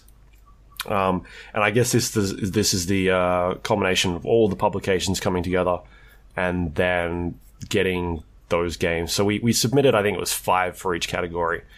Um, and they've taken the most from that and then put them into this part here. So I'm pretty sure I tried to get PUBG in this section, but I don't know what's happened there. Um, maybe they also talking to Brendan Greene. He doesn't think he's an independent game developer, right. But That's- that's Oh. yeah. I don't. I think they still are. They're, they're, Yeah. they're not a publicly traded company, right? No. So Yeah. yeah. Yep. All right. Next, best esports team. We have Team Liquid, SK Telecom One. What? Uh, Lunatic-Hai, uh, FaZe Clan, and Cloud Nine. Uh, who do you think will win? Um, I think Cloud Nine will win Okay. mainly because they're a U- are they a US team? Uh, sometimes. Let me just check quickly. I thought they were a US owned team. team Liquid. Nah, Team Liquid a European team. Sometimes. Yeah, Cloud Nine's the American team. I feel like Right. So is FaZe. FaZe is American, isn't it? I don't know. Who pays attention to where people the shit's from? I know Lunatic-Hai is South Korea. SK Telecom's South Korea. Um, you think Cloud Nine's going to win? What What if Cloud Nine won? what if they won? Yeah, this year Don't know. No. they didn't win Worlds. They didn't win International. They didn't win the. Yeah, I, I feel like shit. they're a name, right? That when people look at Lunatic-Hai won the Overwatch World Cup. SK Telecom lost in the Yeah. League of Legends Worlds. Yeah, Team Joe- Liquid Joe, won. The, inter- You're yeah. thinking too much into this. Oh, okay. This is this is a popularity vote. Fair enough. That's, then that's how FaZe this works. then FaZe will win. FaZe will win. Yeah. Yeah, for sure. Okay, I'll, I'll write you down for FaZe. All right. And who should win? Team Liquid. Thank you. Goodbye. Moving on. Um, what, do you got? Yeah, I, I also think Liquid. Uh, well, Yeah. I would- like to see Liquid win. Yep. Uh, okay. Best esports player presented by Omen by HP. Omen. If it's not Omen, don't stick it in your hymen. Um, Kuro KuroKy Saleh. Tag, I can never say his name. Um, KuroKy from Team Liquid. Uh, Ryujehong from uh, Seoul Dynasty Overwatch. Uh, he's uh, from the South Korean Overwatch team. Uh, Nico from FaZe Clan Counter Strike. coldzera from SK Gaming Counter Strike. And Faker from uh, SK Telecom. SKT. Um, who do you think will win? Um, reckon. who's the American person? None of them are. Uh, good one. Marcelo David is he American? Uh, FaZe, FaZe probably no, he's not. Um, FaZe probably like again. FaZe has such a like amazing online presence that that would probably Probably take it out. Destiny guy, I'd say? Sorry, the Overwatch guy, right? They fucking love Overwatch. maybe. Mainstream Maybe. media. Uh, he's. I don't think he. Yeah, I don't know. He's amazing, but I don't think he was the best pick from the South Korean team. Um, I'm going to go with. I reckon Faker will win. Faker. He has. Yep. Yep. Okay, I will go with that. I've heard that name before, and I don't watch. Uh, League. Did he used to play StarCraft? Oh, I don't know. and uh, I reckon coldzera should win. What? Yep. Who's coldzera? Cold Zero. Zero. He's a Counter Strike player. He's amazing. I love watching him. I'm a huge fanboy. Fuck you. Um, most of the time when when the uh, IGN highlights story I do is late, it's because I fell down a hole of watching coldzera highlights. Um, best esports game. Oh, hang on. What was your vote for who should win? Kuro, I guess. Yeah. Oh, so we fucked this up. What will win and what we think will win. How have you fucked this up? We went over this. Yeah, I feel like uh, yeah, I feel like KuroKy should win. All right. Write it down. Uh, next up, best esports game. Uh, we have Rocket League, League of Legends, Dota 2, Counter Strike, Glo- Global Offensive, and Blizzard's game that isn't a real esport. Um, Overwatch. What do you reckon? Yeah, Overwatch. You reckon Overwatch will win? Yeah, it's the most mainstream. It I is pretty. Ro- Rocket, like that's the game people talking about these days, even though it's not an esport. I'm going Rocket League will win. esport. I'm going for Rocket League will win, and I'm going for Rocket League should win. You're going Overwatch, and what's your should win? Oh, Dota, obviously. Oh, fair enough. Oh, trending gamer. This is my favorite. Uh, we have Steven Spohn, Mike Grzesiek, Guy Beahm, Clint Lexa, Andrea Rene. Yep. Reen? I don't know. Uh, fucking roll some dice. I don't know who any of these people are, so I'm going to skip. Uh, is one of the people that I put in there that didn't get nominated. Um, so the three people I voted for was Shroud, Summit, and Doctor Disrespect. Um, I think You Dr. fucking- Disrespect is going to take it easy, hands down. Ah, yeah, okay, fine. Um, he's easily like the face of streaming at the moment. Um, yeah, I think that he's got this one extremely easy. I just don't care at all. Uh, best shooting game. Yeah, basically. Uh, best shooting game. This one, I don't really want to dump on shooting games, and I haven't seen any of this stuff before, so I think we should probably skip this one and maybe endeavor to have a look at them. But uh, yeah, the the picks are meaning, um, level squared, impulsion, falling sky, hollowed, and from light. And yeah, I'll, I'll see if I can have a look at them going on. Uh, best independent game. What? Hang on, fucking what? Best independent game. Best debut indie game. What the fuck? How the fuck are these two different character uh, categories? Best Anyway. independent game. Yep. Best independent game is Pyre, Night in the Woods, Cuphead, What Remains of Edith Finch, and Hellblade Senua's Sacrifice. Uh, best debut indie game. Okay. That was the other one, yes. This one is just best indie game. Uh, I'm going to be honest. Uh, the two of these that I have played, I didn't like, but I reckon, I reckon Cuphead takes this one again because everyone's goofy for it, and the one that I think should win is Pyre because it sounds cool. Okay, so Yep. you think Pyre should win?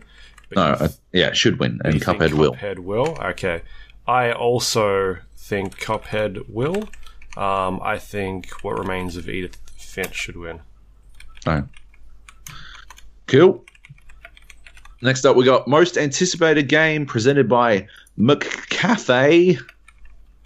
Uh, if you want a below average coffee, head to McCafe. Uh, we have The Last of Us Part 2, Red Dead Redemption 2, Monster Hunter World, Marvel's Spider Man, God of War. Uh, Red Dead Redemption 2 will win I've and it's what it out in all should win. Yeah. Next. Holy heck! But Best be multiplayer. Spider Man, I think, will be up there.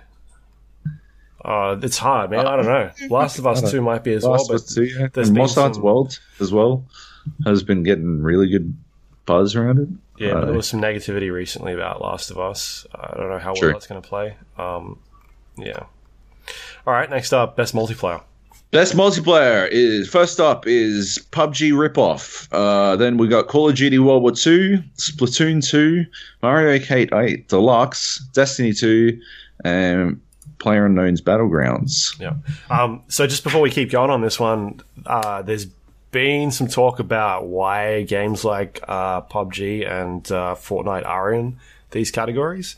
Um, They changed the rules this year so that if games are available for public consumption, uh, you Yep. can vote for them in any form. So whether or not they're in early access um, or anything like that, if they're available to play and you can buy them, uh, you can vote for them in this category or in all that's good. categories. Yeah.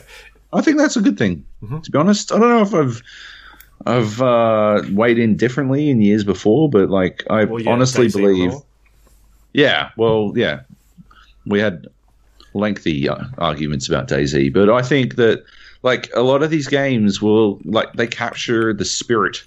Nothing captures 2017 for me more than PUBG. Absolutely. So, yeah. Uh, what should win um, is PUBG, and what I think will win is probably Destiny 2 or something. I've got no faith in the people voting for this shit, so Really? I think I'm going with PUBG. Destiny 2. You reckon PUBG, PUBG? Yeah, I'll put you down for Destiny. As think think as what I think will win, not what I think should win. PUBG should win. Just to be clear. Yeah. Anyway, best sports and racing game. Sure has been a year. Oh yeah. Uh, what a year. Uh, Project Cars 2, Pro Evo Soccer 2018, NBA 2K18, GT Sports, Forza Motorsport 7, and FIFA 18. I reckon FIFA 18 is probably going to win just because I think Project, like the three racing car games, will dilute, dilute the pool too much. Uh, NBA 2K won't win. It's it's got too much backlash. Pro Evo uh, was it was worse than FIFA this year, so yeah, FIFA will probably win. Uh, and I think FIFA, no, I think Project Cars 2 should win. Okay. Um, I've put, uh, I, I think Forza for both categories. I haven't played enough of the other games to, Fair enough. to have an opinion. Um, but I, I feel like Forza is a game I've heard people talking about a lot. So let's Yeah. that. Yep. Um, what's up next? Best strategy. Best strategy game: XCOM 2: War of the Chosen, uh, Tooth and Tail, Total War Warhammer 2, Halo Wars 2, Mario and Rabbids Kingdom Battle. Fuck, this is actually a pretty good. Those first three games. Uh, I haven't played Tooth and Tail, but I've watched some videos and it looks fucking awesome. It's a pretty good year for strategy games. Yeah. Uh, Mario and Rabbids will win though. Yeah, that's what I think. and being that it's the only one I've really put any time into, uh, it's the only one I can really vote for. So Yeah, I think XCOM's the other one that's got a good chance. Um, the others, Halo Wars 2, nobody gives a shit. Uh, Tooth and Tail and Total War, I feel like, are niche games that probably not many people have played. The other two, Mario and Rabbids is obviously the one that uh, sticks out. Uh, but also XCOM did review very well. So, yeah, that one's hard. What else you got? Yeah. Best family game. best family game: Splatoon 2, Sonic Mania, Mario and Rabbids Kingdom Battle. This is all yeah, Mario Kart 8, Super Mario Odyssey. These are literally just best Nintendo game. Switch games. Best best Switch game, yeah. Uh, yeah, Super Mario Odyssey will win, and it's probably what should win. It is the best family game. Um, you thoughts? Yeah, I think the same for both. Um, what I think should win is Mario and Rabbids. I really like that Yeah. game. Yeah, Um, really. Yeah, no, let's go with Mario for both. I still like Mario quite a lot. I just don't know why the fuck I'm collecting anything. Best fighting game. Best fighting game. We have Tekken 7, Nidhogg 2, Marvel vs. Capcom Infinite, Injustice 2, and Arms. Um, I think. Uh, I think uh, Tekken Seven for both for me. I think. Oh, okay. Yeah. Um. yeah. Exhibiting a little faith. I'm exhibiting some faith in, in game journos. I think Injustice 2 will take out both. Fair enough. Yeah, it was one or the other. It's me. Yeah. For me, uh, one or the other. I find Injustice 2 really boring to watch, so so not to go with it. Next up, best rolling role playing game. uh, Rolling game. South rolling game. Best rolling game. Dark Souls every year. Um, best role playing game: South Park, The Fractured Butthole, uh, Final Fantasy 15, Divinity: Original Sin 2, Nier Automata, and Persona 5. Uh, Hmm. I'm going to go with Nier for both because Nier didn't make the cuts uh, in the Game of the Year thing, so I think people will probably like knee jerk to make up for it. Okay. Uh, and I think it was pretty good, and I want to go back and can, like finish it again or finish it again. Yeah, I think Persona 5 for both. I think Yeah. uh, it'll win, and I also think that uh, it deserves a win. fair enough. Uh, next up, best action adventure game: Uncharted Lost Legacy, Assassin's Creed Origins, Legend of Zelda: Breath of the Wild, Super Mario Odyssey, Horizon Zero Dawn. Zelda will win, and it's what should win. Okay. Over Yeah. Horizon? Yep. All right. Wow. Okay. I feel like you were beating the other drum a couple months back. Couple months back, yeah, I've swung back around. I was playing Zelda again. Okay, Mario you got- fucking love it, do you? And Zelda got no Mario got super boring, and I'm like, oh, I'll play Zelda again. And Zelda's actually pretty great. So, Yeah. um, I think maybe I was just playing it too much of it all in one go. Originally, yeah, tough category, man. I, I, um, all, all these games, Uncharted Lost Leg- Legacy, I haven't played, but I'm really fucking digging Origins. I liked Breath of the Wild. I, I really liked Horizon Zero Dawn, and Odyssey is good as well. Um, pretty good year, but I'm going with Zelda as well for both of those. I think, I think it's. Whoa. All right, excellent. Uh, next up, best action game.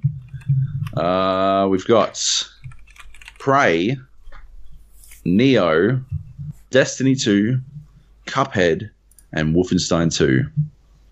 Uh, I think Destiny 2 will probably win, and Prey should win.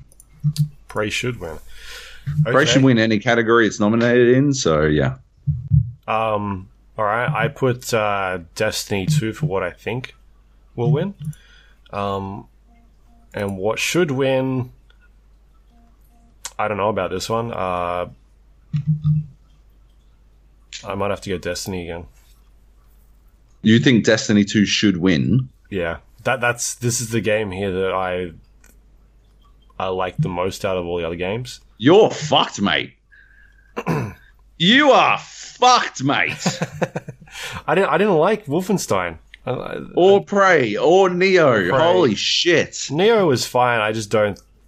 It was Fine. Destiny 2 I is terrible. You're fucked. I, I put a lot of time Ridiculous. into Destiny 2. That doesn't make it good. No, Uh, it's good. I just it's the most You're so game on fucked. our list. I think. You're so fucked. Holy shit. You're on, you're not allowed to come get steak now. Oh. You're uninvited from steak. Damn it. Um, best VR. Oh, by the slash- way, speaking about Prey, I put something on my Instagram the other day. I I found the keyring for Prey 2 that we got at E3 oh, I saw. 2013. Yeah, that's fucking Yeah. nuts. That is crazy. Hmm. Yep. Um, best VR slash AR game. Uh, Super Hot VR. Star Trek Bridge Crew. Lone Echo Echo Arena. Far Points, And Resident Evil 7 Biohazard. I'm going Resident Evil for both. Uh, I think it's it's a shoe on a shoe in to be honest, and it was actually like it's just it's a game in VR, like it's a proper game in VR. The rest of them are sort of these mini micro VR experiences, and it doesn't really work for me. Yeah, I agree. Um, I've heard good things about Star Trek though. Um, Bridge Crew, even though it's a bit short. Yeah. I'd still love to check it out. I don't have a VR unit, so um, when I do get one at some stage, if I get one, yeah, it'd be cool to check out. All right, best handheld game. This is a weird category because when we were voting for this, we were putting Switch games in here. Um, these seem to be not Switch games that I'm looking at. Uh, yeah, no. Best handheld game. Uh, Poochy and Yoshi's Woolly World. Uh, Monster Hunter Stories. Metroid Samus Returns. Ever Oasis. Fire Emblem Echoes Shadow of Valentia. Uh, I haven't played any of them, but Poochy and Yoshi's Woolly World looks fucking adorable. Yeah, I'm going with that as well. Oh, is that Yep. what you're going with for both? Yep. It's it that is one cute as fuck screenshot. It's amazing. Yeah. Uh, and I, I think that the last game they did was the uh, one like that was the uh, the bubble guy, right? The Kirby. Kirby, yeah. yeah. And that, that was reviewed pretty well. So Yeah, it's pretty good. well, Yep. let's go with that one. All right, excellent. Best mobile game: uh, Fire Emblem Heroes, Super Mario Run, Old Man's Journey, uh, Monument Valley Two, Hidden Folks. Uh, Hidden Folks looks like Where's Wally? Old Man's Journey I haven't heard of before, but uh, That's no, every day? uh, I'm watching the YouTube video of it right now, Okay. and I'm getting getting nothing from this. It looks like a I don't know, like a walkie puzzle game. Um, I'll help you with this one, Joe. I put Super Mario Rundown in all the categories. No, I don't think it should win. It's fucking eleven dollars, and it's not worth eleven dollars. So I'm going to go it? with I thought it was free. I I yeah. You got it for free until yeah. Except if you wanted to go past the third level, in which Oh. case it was fucking eleven dollars. Well, I didn't. Um, first third level. Fire Emblem Heroes was fucked to death by pay to win shit when I first played it, so fuck that game. I'm going to go with Hidden Folks should win because where's Wally shit. But yeah, Super Mario Run will will win. Um, yep. All right. Okay. Next, best ongoing game: uh, Warframe, Rainbow Six Siege, Overwatch, Grand Theft Auto Online, Destiny Poo, and PlayerUnknown's Battlegrounds. PlayerUnknown's Battlegrounds for both for me. Thank you and good nights. Uh, it's obvious. No, Overwatch will win, but Battlegrounds should beat it. Yeah. Um, this was a bit of a confusing category for me when I saw the the winners. Um, because Destiny 2 and Battlegrounds both are games from this year. Destiny 2 hasn't even had any major updates, right? They they did the Yeah. raid, which was Yep. always supposed to be part of the main game, but it's not like they've released any DLC. Um, I believe when we submitted our nominations, we actually put the original Destiny on here as one of the games. Um, Oh, so don't know what's happened with that, but I don't agree with Destiny 2 being on this list. I also don't agree with PUBG being on this list, only because um, it's not out yet. Uh, like it's not officially out yet. They're not releasing additional content for it. They're still making the game. Um, I would have liked. I think I put a, a nod in there for something like Dota. Um, I put Yep. Dota and Siege as two of the games that I put in there, and I think Siege is definitely one that should win. But I think Overwatch will win. right, fair enough. By that reasoning, I think it's reasonable. But uh, I'm going to say Battlegrounds anyway because for Battlegrounds. what you think should win. Yep, And But Overwatch- think Overwatch will win. Yeah. yeah. Yeah. Uh, it could be close, man. I think Pub- PUBG could take it as well, but I don't agree with those two games being on this list. Yeah. So yeah, that's my thoughts. Game, games for ti- impact. Games for Impact. Yep. Please knock on my door. Night in the woods. Life is strange before the storm. Bury me, my love. What remains of Edith Finch? Hellblade. Senua's Sacrifice. Uh, I'm going to go Life is Strange will win, and I haven't played these games, so I don't know what should win. Okay, Life is Strange two, and uh, what what you think should win? Uh, yeah, I don't know. I'm, I'm gonna go. I'm gonna go blank on that one. Um, so I put What Remains of Edith Finch for both because Okay, I really liked that game. So fair enough. Let's go to the next one. Uh, next up, Best best, performance. performance. Uh, Melina Juergens, Hellblade. Laura Bailey, Uncharted: The Lost Legacy. Claudia Back, Black, Uncharted: The Lost Legacy. Brian Bloom, Wolfenstein 2, and Ashly Burch, Horizon Zero Dawn. Uh, I'm going to go with Ashly Burch for both. okay, yep, same. Uh, I think uh, Horizon's probably going to get done on a bunch of awards, like just get pipped at a bunch of awards, and this is a really easy one for them to say, well, least Horizon got something. Uh, and also, she did a really good job, so she deserves it. Um, best audio design Destiny 2, Hellblade, Senua's Sacrifice, Resident Evil 7, Biohazard, The Legend of Zelda Breath of the Wild. Super Mario Odyssey. Uh, boys, Resident Evil 7 should win because the sound was almost as scary as the visuals. And what do I think will win? Mario. Probably. Okay. Yeah. Um, yeah, this is a tough category. Best audio design. I think. Yeah, I think Resident Evil um, should. Um, but I think Destiny's 2 is going to take it.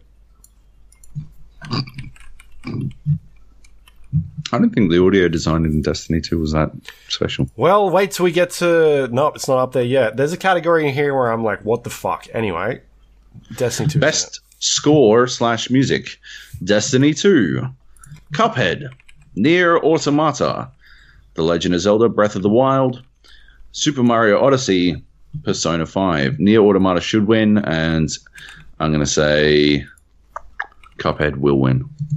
Okay. Um, yeah, I put Cuphead for both. I don't think Cuphead should win. Fuck that. Nier Automata's soundtrack's fucking awesome. It's got great music. It's got like that jazz swinging.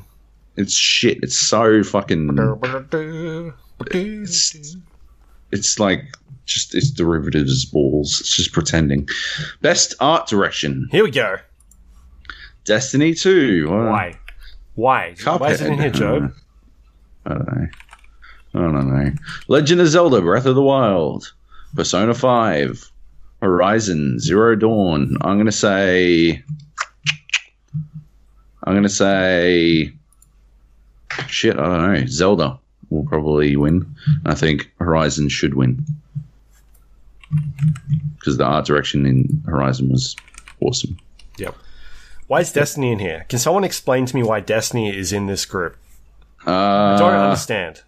They they make fucking skyboxes and that's it. Yeah, that's about it. it pretty skyboxes though. Come on. It's skyboxes, but look, all I'm saying is go play What Remains of Edith Finch and tell me that doesn't have fucking better art.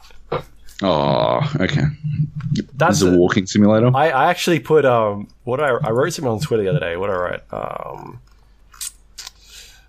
uh I think it's a crime that What Remains of Edith Finch didn't get nominated for the best art direction for the Game Awards. I had two of the designers from that game like my post, so that was, that was pretty funny. um, yeah, man, that's got really good art in that game, and I can't believe it's not in there. It's insane. I think the game that will win best art is Cuphead. Um, what do I think should win? Uh, Cuphead. You're crazy. Did you really like that game or something? I like the art in it. Yeah. I, I haven't Ugh. gone back to play. I had that, that issue with the frame frame rate issue. I don't think they fixed it yet. Best narrative. Best narrative. a lot of What remains here, of Edith Fuck. Finch? There are fucking shitloads.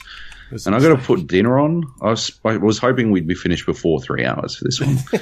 uh, Nier Automata, Hellblade, Senua's Sacrifice, Wolfenstein 2, Horizon, Zero Dawn. I reckon Wolfenstein 2 is going to win this, and Nier Automata should win this. You? Um, I think Horizon is going to win. What I think should win is What Remains of Edith Finch. Of course. You love that game. What did you say? Nier Automata is what you want to win? Yep. And Wolf will win. Yep. Okay. Again, I think Wolfenstein isn't going to get a lot of awards, but people will want it to get something. So there you go. Look, if if What Remains of Edith Finch is going to win an award, it uh, is Narrative? best indie. Ah, okay. It's either going to be an indie or narrative award. Yeah, fair enough. two. Yep. All right. What's up Um, next? Next up, best game direction: Wolfenstein 2, Resident Evil 7, Biohazard, Ugh. The Legend of Zelda: Breath of the Wild, Super Mario Odyssey, Horizon Zero Dawn, uh, Zelda and Zelda. Yeah, Zelda and Zelda for me as well. Seems like an easy one. Uh, game of the year: The Legend of Zelda: Breath of the Wild, Super Mario Odyssey, Player Unknown's Battlegrounds, Persona 5. Horizon Zero Dawn. Mario shouldn't be in this fucking list. Nier should be in this fucking list. Uh, Mario is not that great a game. Uh, I don't care about it at all. Like honestly, yeah, it's just not that good. Uh, and yeah, Player Unknowns should win. Yep. And Zelda will win. Okay, same for me. I think that's the same. Um, mainly because I think PUBG, it's one of those phenomenons that come around extremely rarely. rarely. It, Yep. It's the type of game like Counter Strike, um, Dota, Team Fortress. Um, it's a lot of Valve games. Uh, Starcraft. I don't know, like like the games that impact the industry a lot. I don't. When I look at the the rest of the games on this list, there's two games on here that I think uh, are, are high impact games, which is Zelda and PUBG. The rest of them, I'm like, yeah, they're good games, but I don't see them changing the face of gaming in any way. Zelda does a good job of um, sort of implementing the RPG elements, like your um, your like your Witcher stuff, but also with puzzle elements as well. Whereas PUBG is a, like it's it's taken a genre and created well, not not necessarily created a new genre, but it's it's made that genre known. Like people know what that is now. We're going to see so many of these types of games coming out in the next couple of years, and I think when we look back in ten years from now and say what game had the most influence or biggest impact from that list, I think PUBG is going to be the biggest one on there. Absolutely, Yeah, I agree. and that's why I think I would love to see it win, um, but I think Zelda will take it. And I've seen a lot of people saying, "Why is PUBG on this list as well?" And I think a lot of those people um, are not necessarily PC gamers. They're, they're a lot of console people as well, and they don't understand how big this game is. It's sold over 20 million units. That's a lot. That's heaps. That's huge. We're, we're talking like my, like Minecraft numbers, more than that. Um, games generally don't sell that much. And Yep. for one SKU, like we're talking about one platform at the moment, 20 million copies in six months for a game that's not really fully released. Uh, yeah, That is nuts. It is crazy. Um, and I don't think it's fair to say, well, I don't understand why this game shouldn't be recognized. Um, well, maybe take a look and see what's really going on. All right. That's that's a big list. That's it. it's a big list, but that is it all. Um, yeah, apart from Nier getting dropped for Mario at the end, I actually don't hate that list this year. Uh, I think there are just there are just some. Oh, and Prey. I wish Prey was in the game of the year list. If I were, if I am restricted to only like going for 1.0 released games, uh, then Prey is my game of the year. To be honest, so. Um, yeah, I do think that one should have made the cut, but Yeah. Again, we're talking about um, it's a popularity vote, right? Like yeah, when we were putting this list together, I know for our site, not everybody's played all of the games, and Yep. that's the thing, right? Is that when when I'm putting a vote for something like PUBG in a certain category, I know that there's a lot of people else in the publication that has, haven't played it, mainly because it's a PC game. A lot of them don't play PC games; they'll play something else. Or when I look at um, best sports title, I've not played a lot of those sports games, but I know there's people in our team that have played a lot of sports games, so they're more informative than I am on that category. It's but it, it, it does come down to at the end of the day what games people have played and what they sort of gravitate to, which is why we tend to see when these awards come around, it's the more mainstream type games that get a lot of attention. Um, so yeah, that it's just some, this isn't a definitive list of oh this is what everyone's going to be voting for at the end of the year. This is just yeah, this is just the list everyone's put together, and we sort of pick something, and that's what you get.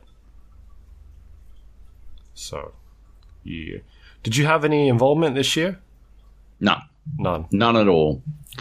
So yeah, I don't know. I don't mind. Um, I would. I just would have gotten grumpy. I think if I were involved with this, because yeah, obviously I'm always right. So Yep.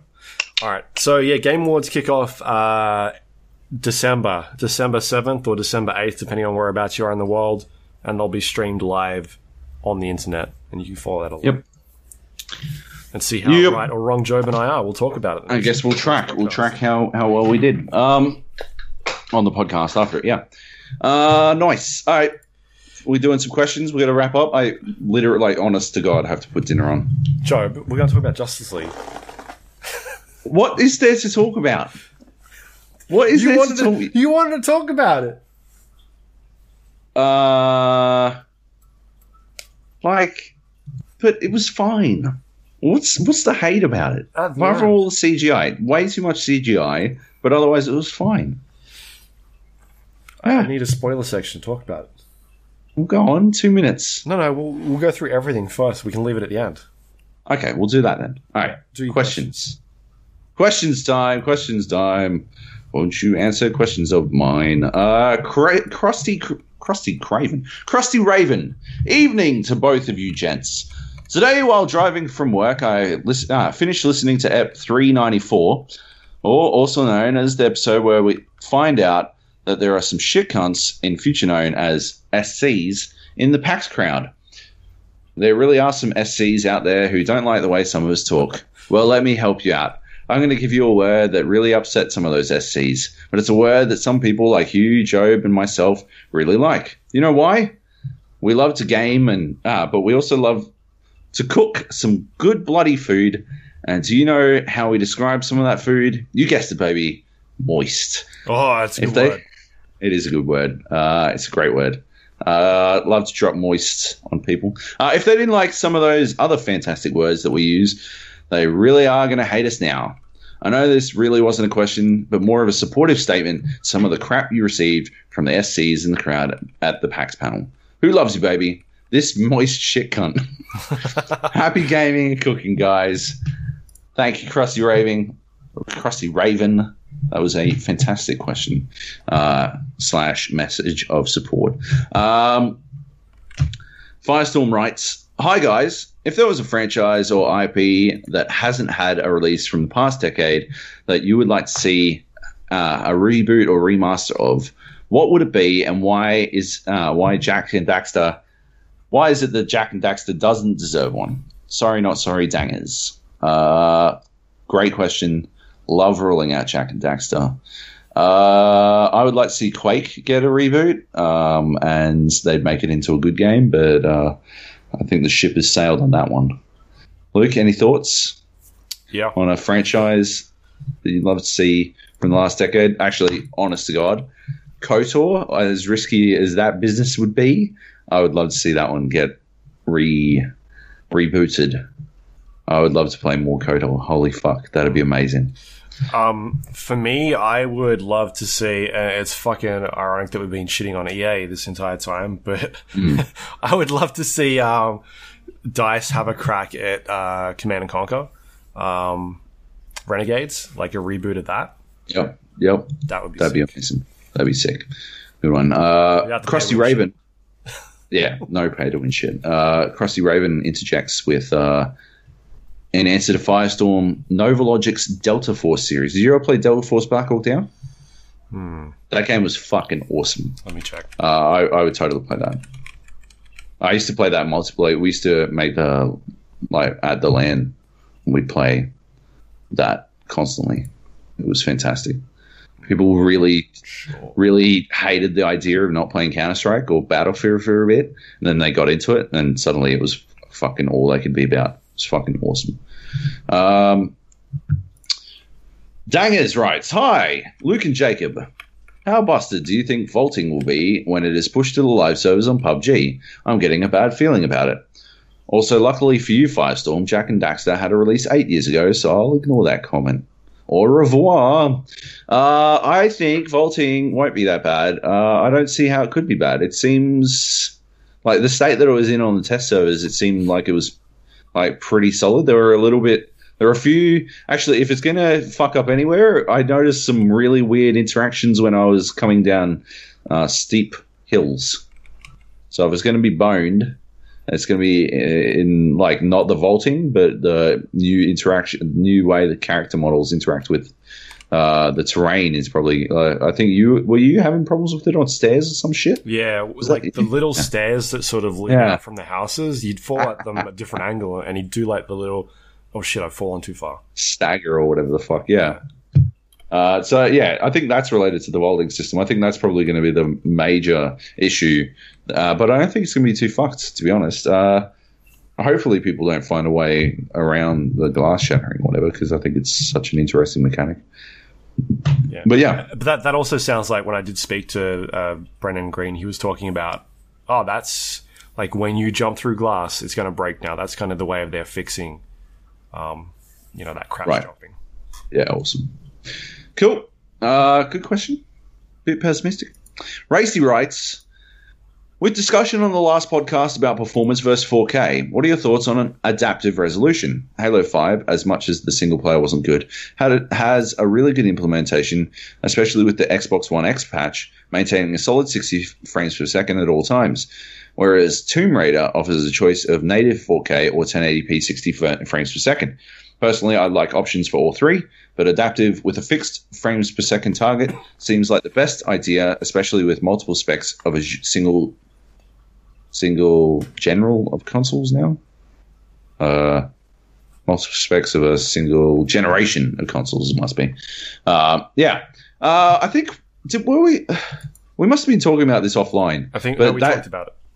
Oh, I absolutely want to see that. I absolutely want to see adaptive resolution uh, and the like, like wrapped in to how they, they treat the Xbox One X more and more. Uh, I think it's definitely the best implementation of the new hardware um, because I, I will always I'm, I'm performance over graphics all day, baby, all day. Uh, so yeah, for me, um, better performance is one thousand percent what I want. You, Luke? Yeah, like we talked about this last week, I think. Uh, having the integration of like a um, an option of performance, um, you know, saying, "Oh, I want 60 frames at 1080," or if you want 30 at 4K. I, I I would like to see something like that in there, but at the same time, I've started reading up about things that talk about um, how, and other games have done this in the past, but I think Assassin's Creed has adaptive resolution of it changes on the fly depending on what's going on on the screen. Right? Yeah. I don't I don't like that because um it, it feels like a false like a sense of false like advertising for me when you're saying hey this game runs at 4K but really it it's only running at 4K I don't know I'll just, just you know put a stupid number out there like 10% of the time or something like that because the rest of it it's running at between 1080 and something else because it can't really handle that. But in certain situations, maybe it can do 4K. Um, yeah. I think it's that's dodgy. I don't like that at all. Yeah. Um, yeah. No, And like good. we've talked about it, uh, not even in terms of video games, but this whole 4K in movies as well. There's they're getting really funny about that. Like a lot of movies aren't actually in 4K. Um, they upscale it. So when you go and buy a, a 4K Blu-ray, some of them aren't.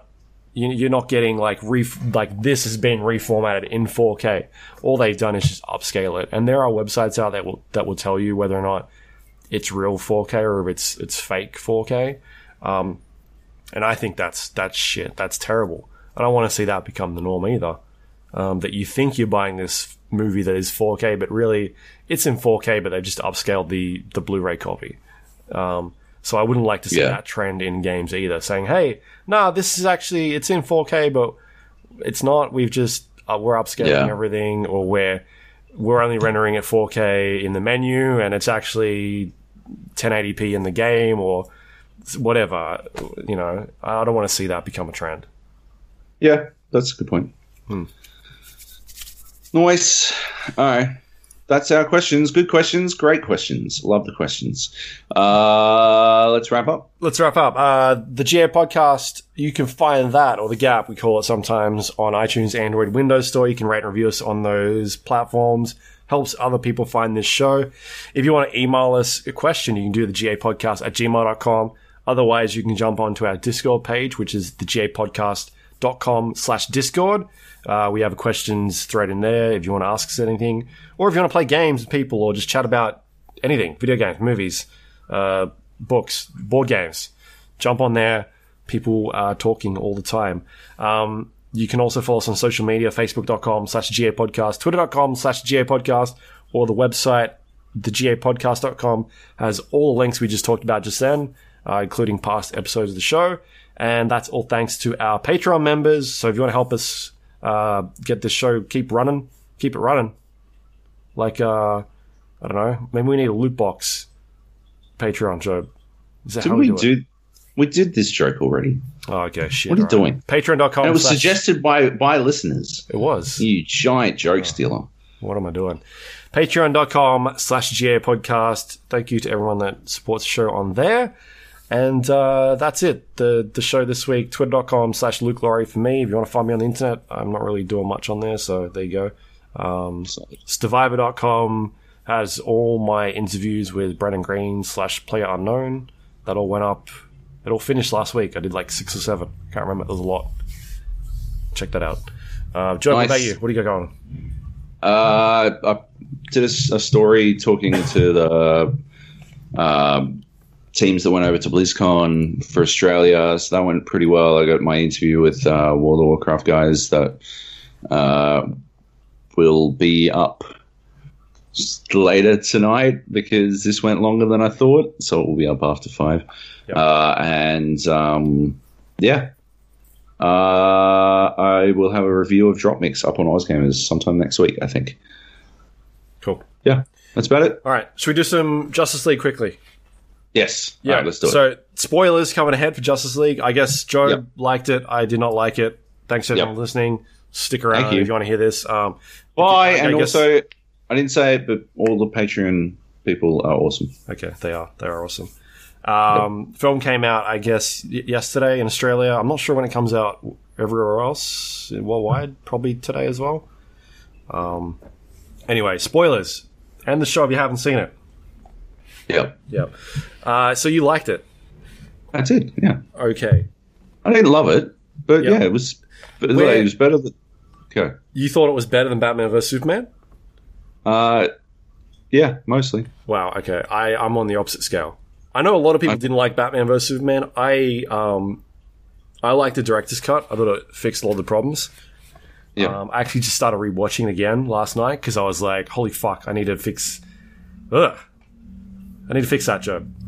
Yep. I did not like it. Um, I, I feel like so obviously there was um, a change of directors towards the end uh, of that film, and they went back Yep. and did a lot of reshoots. Um, Joss Whedon took over from Zack Snyder.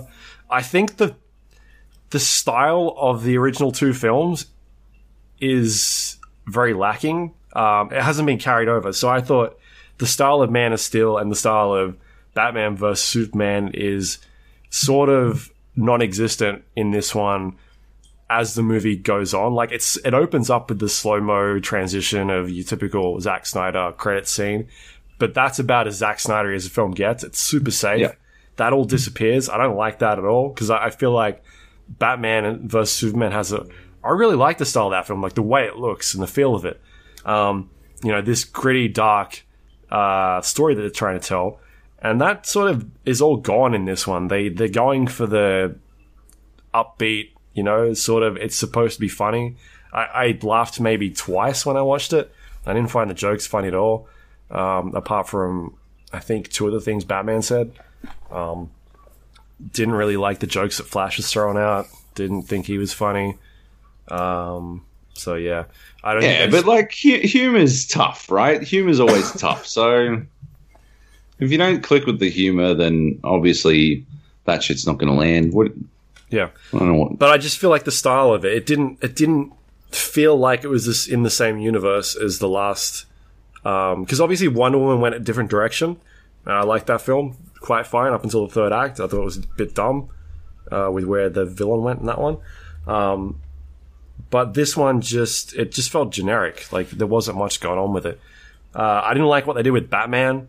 They fucking they I don't know what they've done. They've cut his balls off, or if Ben Affleck is just like I'm done or something. But like he was this grizzly badass Batman who didn't give a fuck in the last one, and this time he's so fucking he's just so boring.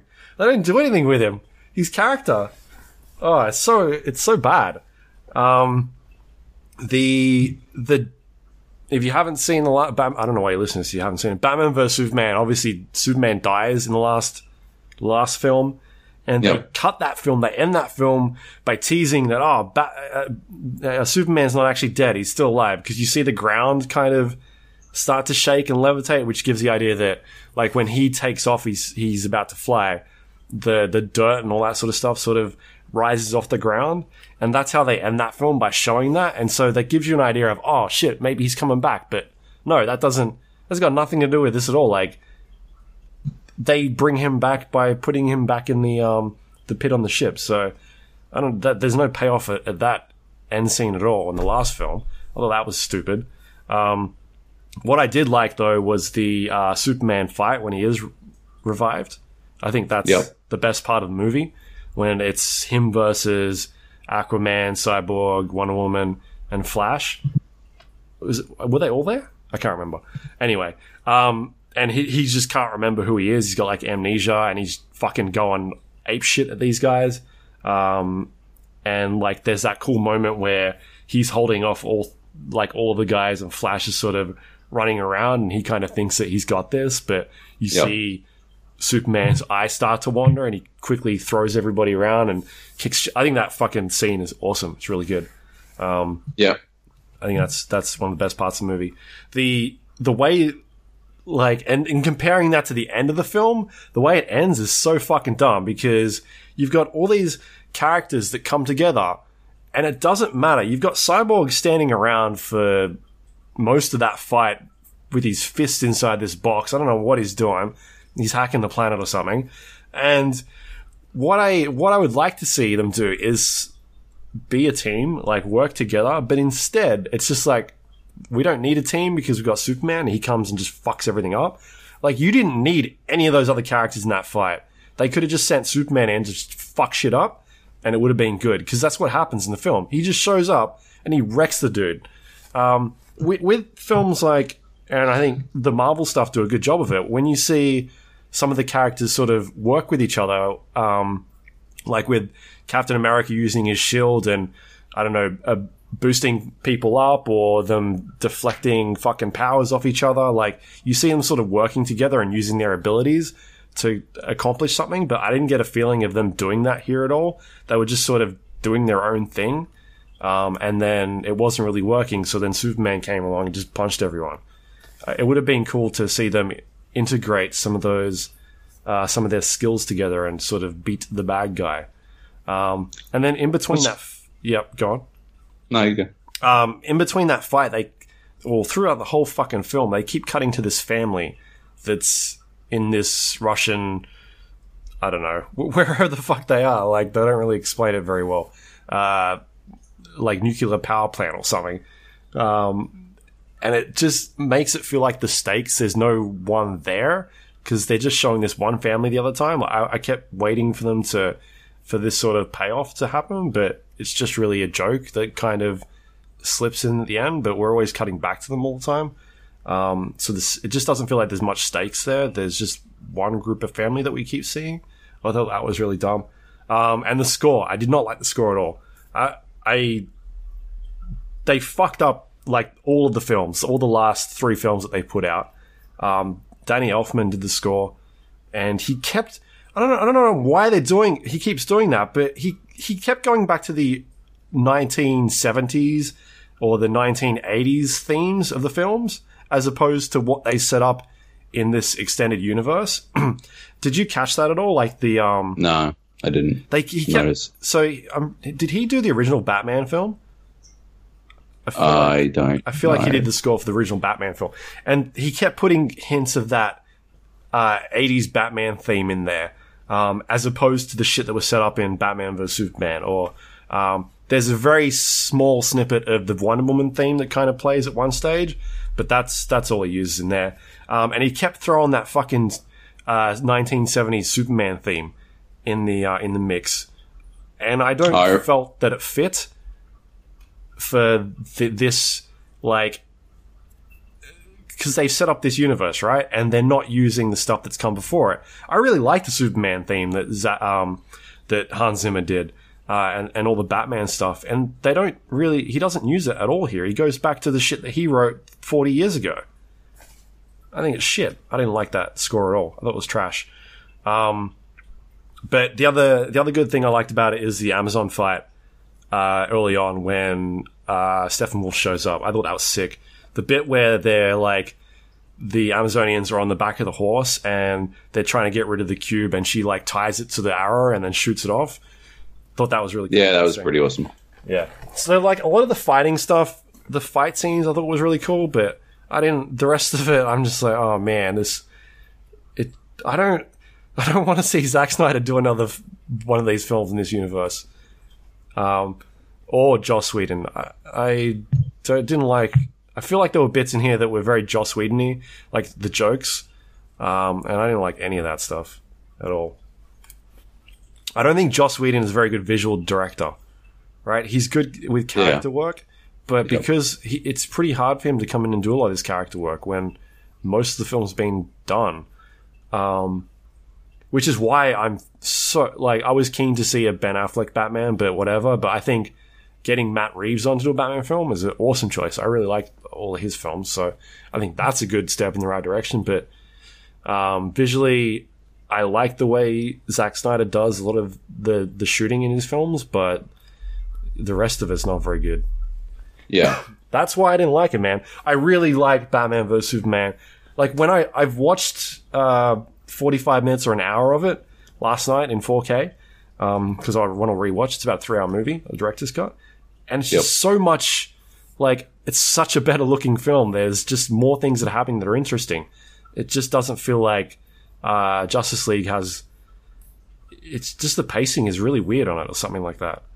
Um, it could be the fact that they've introduced what three characters flash cyborg and aquaman without Yeah. like a backstory marvel had that payoff by having a lot of these solo films but introducing stuff like black widow and uh, arrow man uh, but they were sort of brought in not in the avengers film they had their they were in uh, iron man that sort of stuff as well so maybe it just needed more time to cook uh, with the character stuff. But even without that, I just didn't. A lot of it just didn't feel right to me.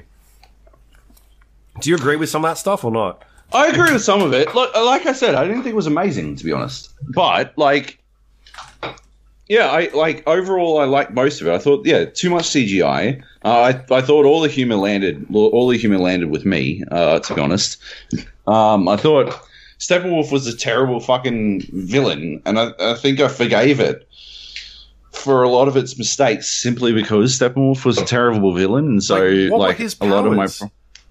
What was he trying to do? He was trying to take over the world, but they didn't. I didn't get a good explanation what those fucking boxes were doing.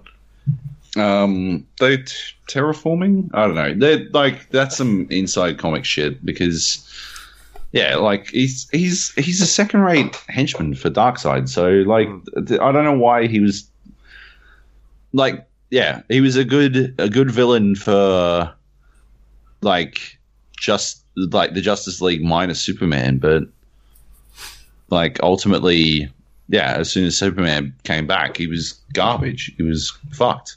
Yeah. Um. Yeah, I don't know. Uh, I still, I still liked it. Yeah, I thought it was funny. I thought it was like tonally really good. Um, yeah, like the art style wasn't as good, but yeah, I don't know. Hmm. I liked it. Um, but I never really like critically analyze movies. Like that's the movies are like my outlet for Yeah, not. Yeah, so I just go in and like if I like it, I like it. It. I guess that's my problem, right? Is that I, I keep track of all the Yeah. films I watch, and I usually rate them like on a scale. And I'm Yeah. just like, oh man. But I just remember that third act coming up, and I was just like, I'm not liking any of this. Like when that third act starts, and it's you're on like red, you're on the red planet, and everything's red, and it just looks terrible. I'm like, oh, this is how they're gonna end this. Um, Yeah. And Wonder Woman doesn't do anything in the film at all. She just kind of stands around She was a bit wasted. and As- just so. says shit about how all the guys are dumb. I don't know. Yep. Maybe I don't know. Um, what about after the credits? You stay after the credits? Yeah, I did. I um like a cool little nod to the the Flash for like as soon as they both came on the screen, I turned to my partner. I was like, "Oh my god, they're gonna have a race!" Because that's always the thing that comes up, right? Is like who's Yep. quicker? Is it Flash or is it Superman? And they they've to toyed with that idea in obviously the comics and um like in TV shows like Smallville and stuff like that, where they've sort of had that in there, and nobody, I guess, really has an official answer to that, or it's not never been Flash confirmed. wins. Like I feel like Flash wins, right? Um, Uh, yeah. but the one after that, yeah, I um, yeah, I don't know, man. I, I'm I, I'm curious to see where they go with it. I I thought they would because the Ben Affleck script was thrown out. I thought they were going to scrap the Deathstroke stuff, but obviously they're not. Right. Yeah. I guess. I If they're know. putting this in there, right? And it's got the same that they're still casting the same guy, Joe. What was his name? Manganiello. Manganello. Yeah. Whatever. Yeah. Um, but yeah, man, I'm keen to see where that goes. Like, is that Yep. part of the, um, is that part of the Batman film or is that part I- of I something else? I don't know. Yeah, it's weird. Look, we're gonna wrap up there. I, honest to God, I'm like way behind on making this fucking dinner, so I gotta do it. I gotta do it too. All right, um, that's the show. Good Thanks for podcast, good stuff. Thanks for listening. Three and a half hours. We'll talk to you next week. See ya. Thank you.